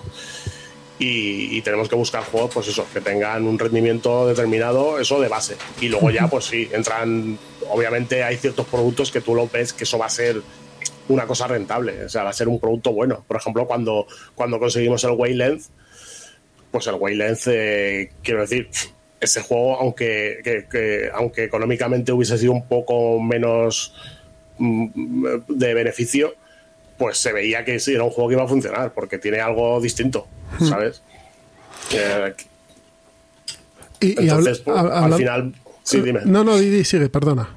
No, que al final es eso, es una mezcla de, de- de que el juego sea interesante de, por el rendimiento que te va a dar y luego, claro, que tenga algo que lo haga atractivo, porque hoy en día hay tantos juegos. Sí. que ser un juego bueno no, no es suficiente. Al final es lo que tiene que ser es un buen producto, que Y- destaque por algo. ¿Y juego propio? ¿No habéis pensado? Juego propio es una cosa que la, la tenemos ahí dándole vueltas hace tiempo. Lo que pasa es que cuando llegó la pandemia, pues digamos que pegamos un frenazo ahí Claro. porque no sabíamos cómo iba a funcionar la cosa con, con el COVID. Por suerte 2020 fue un año muy bueno para nosotros porque la gente siguió consumiendo y siguió gastando y la, y la afición siguió creciendo. Pero bueno, de momento lo que, lo que más interesados estamos es eh, el tema de a lo mejor de hacer una reedición de algún juego y, y reimplementarlo, cambiar alguna mecánica, cambiar el arte y empezar con eso de cara a hacer un juego propio, no hacer un juego desde cero. Y ahí tenemos algún proyecto que, que- estamos ahí trabajándolo a, a la vez que el tema de licencias. Pero bueno, sí, tenemos, tenemos claro que el juego propio es un paso que tenemos que dar algún día. Hombre, es que lo más rentable. Eh, si, si te sale bien. Sí, si, fu- si funciona, sí. es lo más Sí, si funciona y consigues licenciarlo en otros países y tal, es- está claro, Claro. que es, el juego ya trabaja, trabaja para ti. Pero, pe- pero da miedo. O sea, entiendo que da miedo porque, claro, es que no es lo mismo sacar un, un producto que ya está con, un- con hacerte un producto a ver si gusta. Es que es difícil, ¿eh? Es difícil. Tienes que tener mucho ojo y suerte también. Suerte. Y aparte, eh, requiere un trabajo bastante, bastante más trabajo Hombre. que simplemente hacer una localización. Entonces, claro, eh, nosotros sabemos que el, el tiempo que le dediquemos a un juego propio es tiempo que, que no tenemos para, para licenciar juegos. Entonces, eso hay que equilibrarlo. No, no, no, sí, sí, es, es, es complicado. O sea, es, es una cosa difícil. Y luego, y luego encontrar un, un producto que, que, que os encaje con vuestra línea editorial. Que eso también es, es difícil, ya de por sí. Sí, sí. Si tienes que No, tener y- eh, las dos cosas claras. Claro, sí. Sí, porque por ejemplo nosotros hemos estado en, en eventos de estos de prototipos y tal. Y bueno, sí, habría buenos juegos, pero que, que a nosotros nos cuadrasen, pues no había ninguno. Entonces, Claro. que luego de ahí habrán salido juegos buenos, comerciales y que han funcionado y tal, pero falta que a mí el juego me cuadre. No, no, sí, sí, sí, no, está claro. Pues si quieres, Jaime, terminamos con los últimos los últimos títulos, que son Streets, Chai y un juego que es un golpe en la mesa, Catacombs. Sí, pues, pues mira, vamos a ir en ese orden. pues a ver, Streets es un juego que es del mismo autor y, y ilustrador que el que el Villagers, ¿vale? La misma editorial.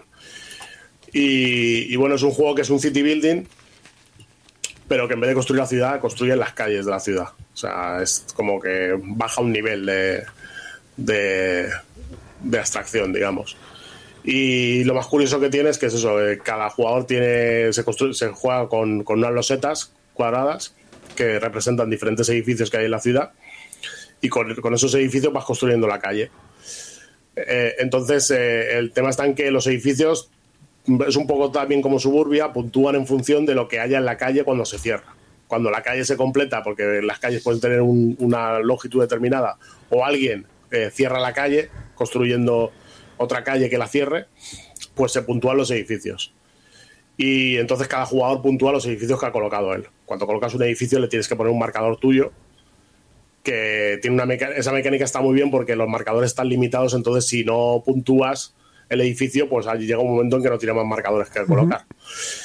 Y, y los edificios puntúan en función de lo que haya en la calle, como digo, que pueden ser o bien otros edificios o las personas que están visitando las calles. Que hay diferentes tipos de, de personajes. Están los turistas, están los padres de familia, están los, eh, los compradores y están los hipsters.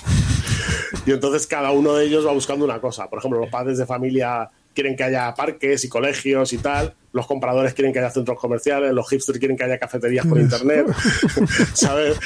Entonces está, está guay porque además cuando las calles se van cerrando, los, los personajes que son los meeples se van moviendo por el resto de calles de la ciudad buscando un sitio seguro donde meterse. O sea, por ejemplo, los compradores quieren buscar un centro comercial donde meterse, una cafetería, los hipsters, todo este rollo.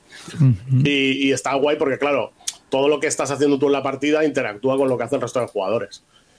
Y, y tiene, tiene bastante importancia el orden en el que juegan las cosas para eh, porque las losetas por el por el- la parte trasera eh, tienen el símbolo del tipo de edificio que es. Entonces, claro, eh, todos podemos saber, decir, pues mira, si yo, por ejemplo, tengo un edificio que puntúa por los edificios verdes y veo que todos tenéis edificios verdes en la mano, me voy a esperar a que los juguéis para jugar el mío. Pero claro, si cierran la calle, igual ya no me da tiempo a jugarlo. Y si pongo aquí este edificio, cuando esta calle se cierre, todos estos tíos que están aquí van a venir a mi edificio, que me va a dar puntos cuando se puntúe. Entonces, eh, funciona en, en, eh, en esa forma, de que es todo muy interactivo y todo depende de lo que esté haciendo cada jugador en, en ese momento. Pues es, es muy bonito, ¿eh? También como... Sí, sí. Hicieron una edición en Kickstarter que era un poco sobreproducida, con mm, todos los recursos en madera y los, los, los pintados y tal. Y bueno, estamos mirando a ver qué, qué exactamente metemos de la edición de Kickstarter en, en la edición de retail. Porque el tema de la madera me parece un poco excesivo. Pero, por ejemplo, los meeples pintados sí que es una cosa que queda bastante guay. Y si lo pudiésemos meter, pues estaría bien. Luego también tiene una mini expansión que son mm, como personajes, que es lo típico que te dan una habilidad.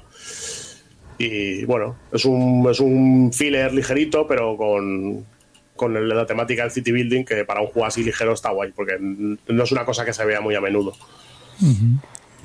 Muy chulo. Streets. Además, de la portada se recuerda a la de Villa, Villagers también. Sí, claro, es que como es el mismo, es el, el mismo tío que ha hecho el juego, el mismo diseñador, también es el ilustrador de los dos. Entonces, Nos, ha, Entonces- nos ha complicado la vida. Sí, usa, usa ese estilo así un poco eso, minimalista, todo muy limpio de diseño. Línea clara. Sí. ¿Qué más tenemos? Chai, Chai el de los test, ¿no? Sí, Chai, que bueno, tenemos el Chai y luego el año que viene vendrá el Chai para dos, Vale. que, que lo anunciamos hace poco. Entonces, el Chai normal es un juego de hasta cuatro jugadores que es un juego de lo que ahora se ha puesto de moda decir que es un, un gateway que dicen los americanos, que es un juego de entrada. Eso es un- un- una palabra que se han inventado ellos. que es para decir por los típicos juegos que la gente que no es jugona pues empieza a jugar con, con esos juegos, ¿no? Y bueno, es un juego que, que está ambientado en el, en el mundo del té. Cada jugador tiene una tetería y básicamente es un juego de cumplir contratos y los contratos son los clientes que van entrando a la tetería que a cada uno le gusta el té de una manera. Pues hay al que le gusta el té, el té negro, pero lo quiere con leche y con jengibre y miel. Entonces, pues tienes que intentar conseguir el té negro con la- el jengibre, la miel y la leche. Y tiene, tiene un sistema de mercado bastante curioso con el que vas comprando los complementos que le faltan al té. Luego tiene otra zona de juego en el que vas cogiendo los, los aditivos, pues el azúcar, la miel, la canela, tal.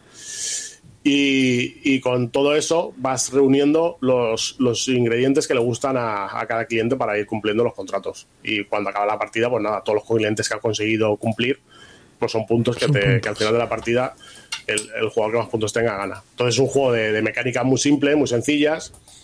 Y que es eso, es para gente que, que a lo mejor ha jugado a, a pocos juegos de mesa o, es- o está empezando con los juegos de mesa. Y bueno, es un, es un tema que es muy amable, muy, muy neutro, ¿vale? Que no va a echar a nadie para atrás, no es una familia noble del Renacimiento ni cosas por el estilo, ¿sabes? Y, y bueno, que, que visualmente es, es muy bonito, los componentes son bastante espectaculares porque, porque tiene las, las fichas de, de los complementos del té están hechas en baquelita, tiene, tiene el- los, los tableros así en, en dos capas. Eh, pues eso. Y el, diseño, unas- el diseño es bonito también, las, las ilustraciones muy agradables. Sí. Tiene unas tazas que es donde vas echando los tés. Cuando vas haciendo un té, pues tienes que tirar las, las cosas dentro de la taza. Y cuando se llenan todas las tazas, pues se acaba la ronda. Entonces, bueno, es un juego que, que lo que decíamos, que como producto para gente que está empezando los juegos de mesa y que le, le gustan juegos más ligeros o, o más o con temas más, más neutros, pues, pues es un producto para, destinado a ese, a ese tipo de público. Y el año que viene sale el Chai. eh, Sí. Chai, ¿no? Sí, Chai para dos jugadores, ¿no? Es como Sí. estas, estas versiones de euros que han hecho que es para un jugador y para, o sea, para cuatro o cinco y luego la versión de dos. Como la Sí. agrícola, que, tiene una versión para dos y caverna y demás. Sí, lo, lo que pasa es que aquí lo que han hecho es, eh, en vez de hacer el mismo juego para dos jugadores, han hecho otro juego que también está ambientado en el mundo del té, Ah, pero en vez de tener una tetería, tienes una plantación de té.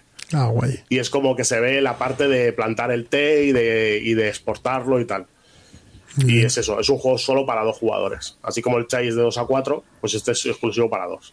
¿Esta gente de Stepet Games, de dónde son? Son americanos, son un matrimonio. Ah, son, la- son los dos chicos estos que han hecho, Dan y Sí. Connie. Exacto, sí. Que, son muy majos y les gusta mucho el té a los dos. De hecho, están en su Twitter, siempre están poniendo las, la- las- los tés que se hacen y tal. Y bueno, les dio. Dijeron de hacer un juego con té y mira, les, les ha salido bien la jugada porque las dos campañas que han hecho les han funcionado muy bien. Muy bien, qué gracioso. Sí. Y bueno, el Cerra Games, eh, estos chicos son de Canadá, ¿no? Sí. Catacombs. Este es un juego que también era de esos que no se sabía mucho porque, porque nunca había salido en español, ¿no? No estaba muy claro. Pero que ahí yo creo que entra lo que, lo que os comentaba antes de que había una época en España que era complicado sacar este tipo de juegos, había un poco de miedo, ¿no? Y de hecho cuando estuvimos hablando con, con Elsra Games nos decían que, que estaban deseando que el juego saliese en español, porque tenían partners de muchos idiomas y habían tenido muchos contactos con editoriales españolas, pero que no habían conseguido llegarlo a, a buen puerto. Y bueno, la cosa fue bastante sencilla de, en el tema de, de hablar con ellos y tal, porque ya os digo, estaban muy receptivos por, por hacer una licencia para España.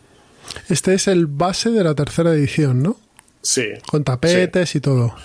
No, con tapetes no. La edición que queremos sacar es la del tablero de cartón, Vale. porque la de los tapetes eh, se dispara el precio como, no sé, eran 130 dólares, una cosa así. El- en el Kickstarter eran 130 dólares canadienses eh, la edición esa. Sí, pues este creo que ahora está a 130 dólares, pero americanos. Vale. Porque encima la caja es más grande para meter los, dos- los tapetes Sí, enrollados sí. y tal. Es, es una, la tengo yo, tengo yo la, de, bueno. la del Kickstarter y es un cajotón Es un enorme. cajote. Sí, nosotros en principio eh, la edición que queremos sacar es la edición con tableros de cartón, que creemos que el, producto ya tiene suficiente calidad, porque es. Yo, de hecho, yo tengo el Catacombs, una edición anterior, y bueno, se juega perfectamente con el cartón, no, no tienes ningún problema como otros juegos que hemos hablado de que no casan bien los tableros y tal. Yo creo que el, juego tiene, tiene componentes de mucha calidad. Y, y, bueno, el juego como juego, la verdad es que es mm, seguramente el juego que más satisfecho estoy yo este año de, que podamos sacar porque es un juego que está en mi colección y que me gusta de siempre. Entonces, bueno, es un, es un doble premio. Es un dungeon crawler de Flicking. Sí, es un juego que es muy curioso porque es un dungeon crawler que funciona todo a base de, fichitas que vas desplazando por el tablero, pero que, te da muy buena sensación de un dungeon crawler, por lo menos a mí siempre me la ha dado, porque representa las cosas simplemente con esa mecánica y, lo hace muy bien. Eh, el tema de los hechizos y los ataques y tal está, está muy bien pensado. Y la cantidad de enemigos que tienes, de jefes finales que te hacen que puedas construir diferentes mazmorras con enemigos distintos y los héroes y tal, pues lo hace muy rejugable y, y es un juego que es una fiesta jugarlo. Sí, no, es, muy divertido. Eh, una, una cosa, vais a sacar el base por ahora, ¿no? Si funciona bien, sacaríais ya las expansiones. Sí, en principio eh, lo que el contrato que firmamos nosotros era por el, por el juego base, pero eh, también ampliando los, los derechos a, a, toda la gama que tienen ellos, porque ellos tienen varias marcas comerciales patentadas que son registradas, que son las, el, nombre de la mecánica que le han dado a este. bueno, tiene un tiene un nombre especial que le han puesto ellos para hacer como todos sus juegos bajo ese sello, ¿no? Entonces con, con esa licencia digamos que se cubren todos, todos los juegos que están en ese bajo ese nombre. El Catacombs and Castles y otras variantes que han ido sacando. Sí, tienen el, el, Catacombs and Castles es un, ay, un Sig Defense, un Tower Defense de estos. Sí. sí, además es un spin-off, no es igual, son, es distinto. O sea, basado en el universo, pero es otra cosa. Sí, exactamente. Entonces, digamos que, tenemos ya cubierto el, poder sacar varios productos dentro de esa línea. Luego falta pues estudiarlo cada uno y ver cuáles son los que pueden funcionar y, tal, porque claro, no es lo mismo el mercado americano que, solo lo aguanta todo que, que, el mercado español, que tampoco es cuestión de saturarle a todo el mundo con cinco juegos de flicking, porque al final ya sabemos lo que pasa con estas cosas. Sí, sí, sí. Que hay algunos que ahora están por ahí saldándose. Sí. No, de que la gente al final se cansa de una mecánica. te puede gustar mucho, pero no vas a tener cinco juegos que son de lo mismo. Hombre, este juego lo que tiene es que la parte del, del dungeon crawling está muy curiosa. Sí. Y está muy bien y cada personaje tiene su, su, sus características y su forma de jugar muy clara. Entonces, bueno, a mí me parece que, ese es el plus que le da a a lo que es un simple juego de flicking. Mm. Sí, y una cosa que tiene buena para mí es que incluso el que hace del Señor Oscuro eh, es un poco máster de, juego de rol, porque va un poco, No, no es simplemente juego contra estos para ganarle, sino que, que también quiere que lleguen al final los héroes, porque es la gracia del juego, ¿no? Es un poco que, que todos disfruten de la partida y tal, y no importa mucho que ganes o pierdas, sino que todo el mundo se lo pase bien. Eso es. Eso es. Pues yo creo que hemos dado un buen repaso a lo que. Oye, tenéis un montón de títulos todavía por salir, claro, ¿eh? En, este 2021. Sí, la verdad es que sí, porque el primer semestre del año ya sabíamos que iba a ser lento en cuanto a, al ritmo de lanzamientos y que iba a acelerar todo a partir de mitad de año. Sí, se ha notado mucho ¿eh? este año. El año pasado no tanto, pero este año sí que se ha notado. Incluso con pandemia eh, había bastante movimiento, pero este año sí que de enero a marzo ha estado todo muy parado. Sí, pero yo, es todo porque al no haber feria de ese, no haber Gen Con y tal, pues las producciones que a lo mejor se hubiesen hecho en, en ese momento, que luego te hubiesen llegado al principio de este año, pues no se hicieron. Claro. Nosotros, por ejemplo, el año pasado sí que tuvimos bastantes novedades el primer trimestre del año, o los primeros cuatro o cinco meses, pero porque eran cosas que ya estaban en marcha desde el año anterior, desde finales del año anterior. Y este, este año no ha pasado así. Entonces, todas las producciones han empezado pues después del año chino. Y claro, van a llegar de mitad de año para final. Pues bueno, Jaime, no sé si queréis comentar algo más, Roberto, Pedro. Ah, me lo ha dejado bastante claro. Bueno, una, una, una preguntita. En cuanto a las expansiones del. Lo diré. Spirit. Del, eso es, gracias. Del Spirit Island, entiendo que habéis sacado para la reimpresión y, o sea, ¿va a haber rotura de stock o, o no? Yo creo que sí. O sea, creo, que van a, creo que van a durar bastante poco. Vale, A ver, vale, vale. hemos hecho una cifra que para ser unas, para ser expansiones es bastante alta. Pero bueno, teniendo en cuenta, Es que voló la primera claro, men- teniendo en cuenta que el juego es la tercera vez que se imprime y que las expansiones nunca han salido en castellano. Bueno, una de hecho salió el año pasado por primera vez Correcto. también en inglés. Pues sí que sí que esperamos que la cosa que la cosa dure poco. Vamos, Pero que, bueno. que si las veis, saltad sobre ellas, ¿no? Sí, no, la gente que me pregunta se lo digo, que hablen con su tendero habitual porque, porque van a estar contadas. Sí, sí, yo, yo ya lo he hecho, ¿eh? yo ya tengo la- mi- mis copias, ya las tengo, pero vamos, yo pregunto. También, también sabemos que es un juego que, que al que le gusta, le gusta mucho y lo normal es que quiera tener todo el material del juego, porque además las expansiones lo, lo completan y ya lo hacen un juego que es, que es infinito, porque la, la expansión grande te mete 10 espíritus más y bueno, ya tienes el juego para, para toda la vida. Sí, espíritus, escenario y me parece que también tenía alguna mecánica nueva, me suena, quitando lo que hacen los, los espíritus. Sí, los espíritus lo, lo- lo que tienen es que los espíritus de la ampliación grande son bastante eh, diferentes con respecto al resto de espíritus que se han visto. Porque mm, están hechos, digamos, para jugadores que ya han jugado bastante con, con los otros espíritus y entonces le, meten como un aliciente extra. Entonces, por ejemplo, así bote pronto me acuerdo que hay uno que es un volcán que prácticamente no te puedes ni mover. O sea, es un espíritu que tiene muy poco movimiento es muy, es muy difícil expandirse por la isla, pero cuando pega el petardazo, pues claro, es una erupción volcánica y, y la lía. Y, y luego tiene, una, tiene varias mecánicas así nuevas. Una de las más curiosas es que pues, en vez de jugar en una isla, puedes jugar en un archipiélago. Con, con diferentes islas. Y entonces estás disper- desperdigado por, por las islas del archipiélago. Y eso está pensado sobre todo para cuando combina jugadores experimentados con jugadores novatos porque puedes hacer que, que el jugador novato esté en su trocito de, de isla del archipiélago y entonces no tenga que preocuparse de, de- de todo. El, el experimentado es el que intenta cubrir más terreno y el otro pues se centra en su trocito y va aprendiendo cómo va el juego, pues ahí, eh, escalando de, de- de poquito en poquito. Muy bien. Pues Jaime, ha sido un auténtico placer tenerte aquí en Ciudadano Mipel. Esperamos tenerte más el año que viene. Si quieres, por estas fechas volvemos aquí a hacer el, el repaso de novedades. Sí, eso, claro. Y mucha, sobre todo, mucha suerte con todas estas novedades que, que vais a sacar, con estos títulos, que la verdad a mí me parece que es una, una panoplia de, de tipos de juegos diferentes entre sí y que, bueno, abarcáis bastante espectro desde como gente que no que empieza como los del Chai a algo más eh, para cafeteros tipo Suburbia o tipo Catacombs. Así que me parece que, bueno, que es una buena elección de, de títulos y sobre todo es- dais muchas opciones a todo tipo de jugadores. Sí, me- me- hay, hay gente que se me queja un poquito porque dice que hemos flojeado un poco con el tema de los euros.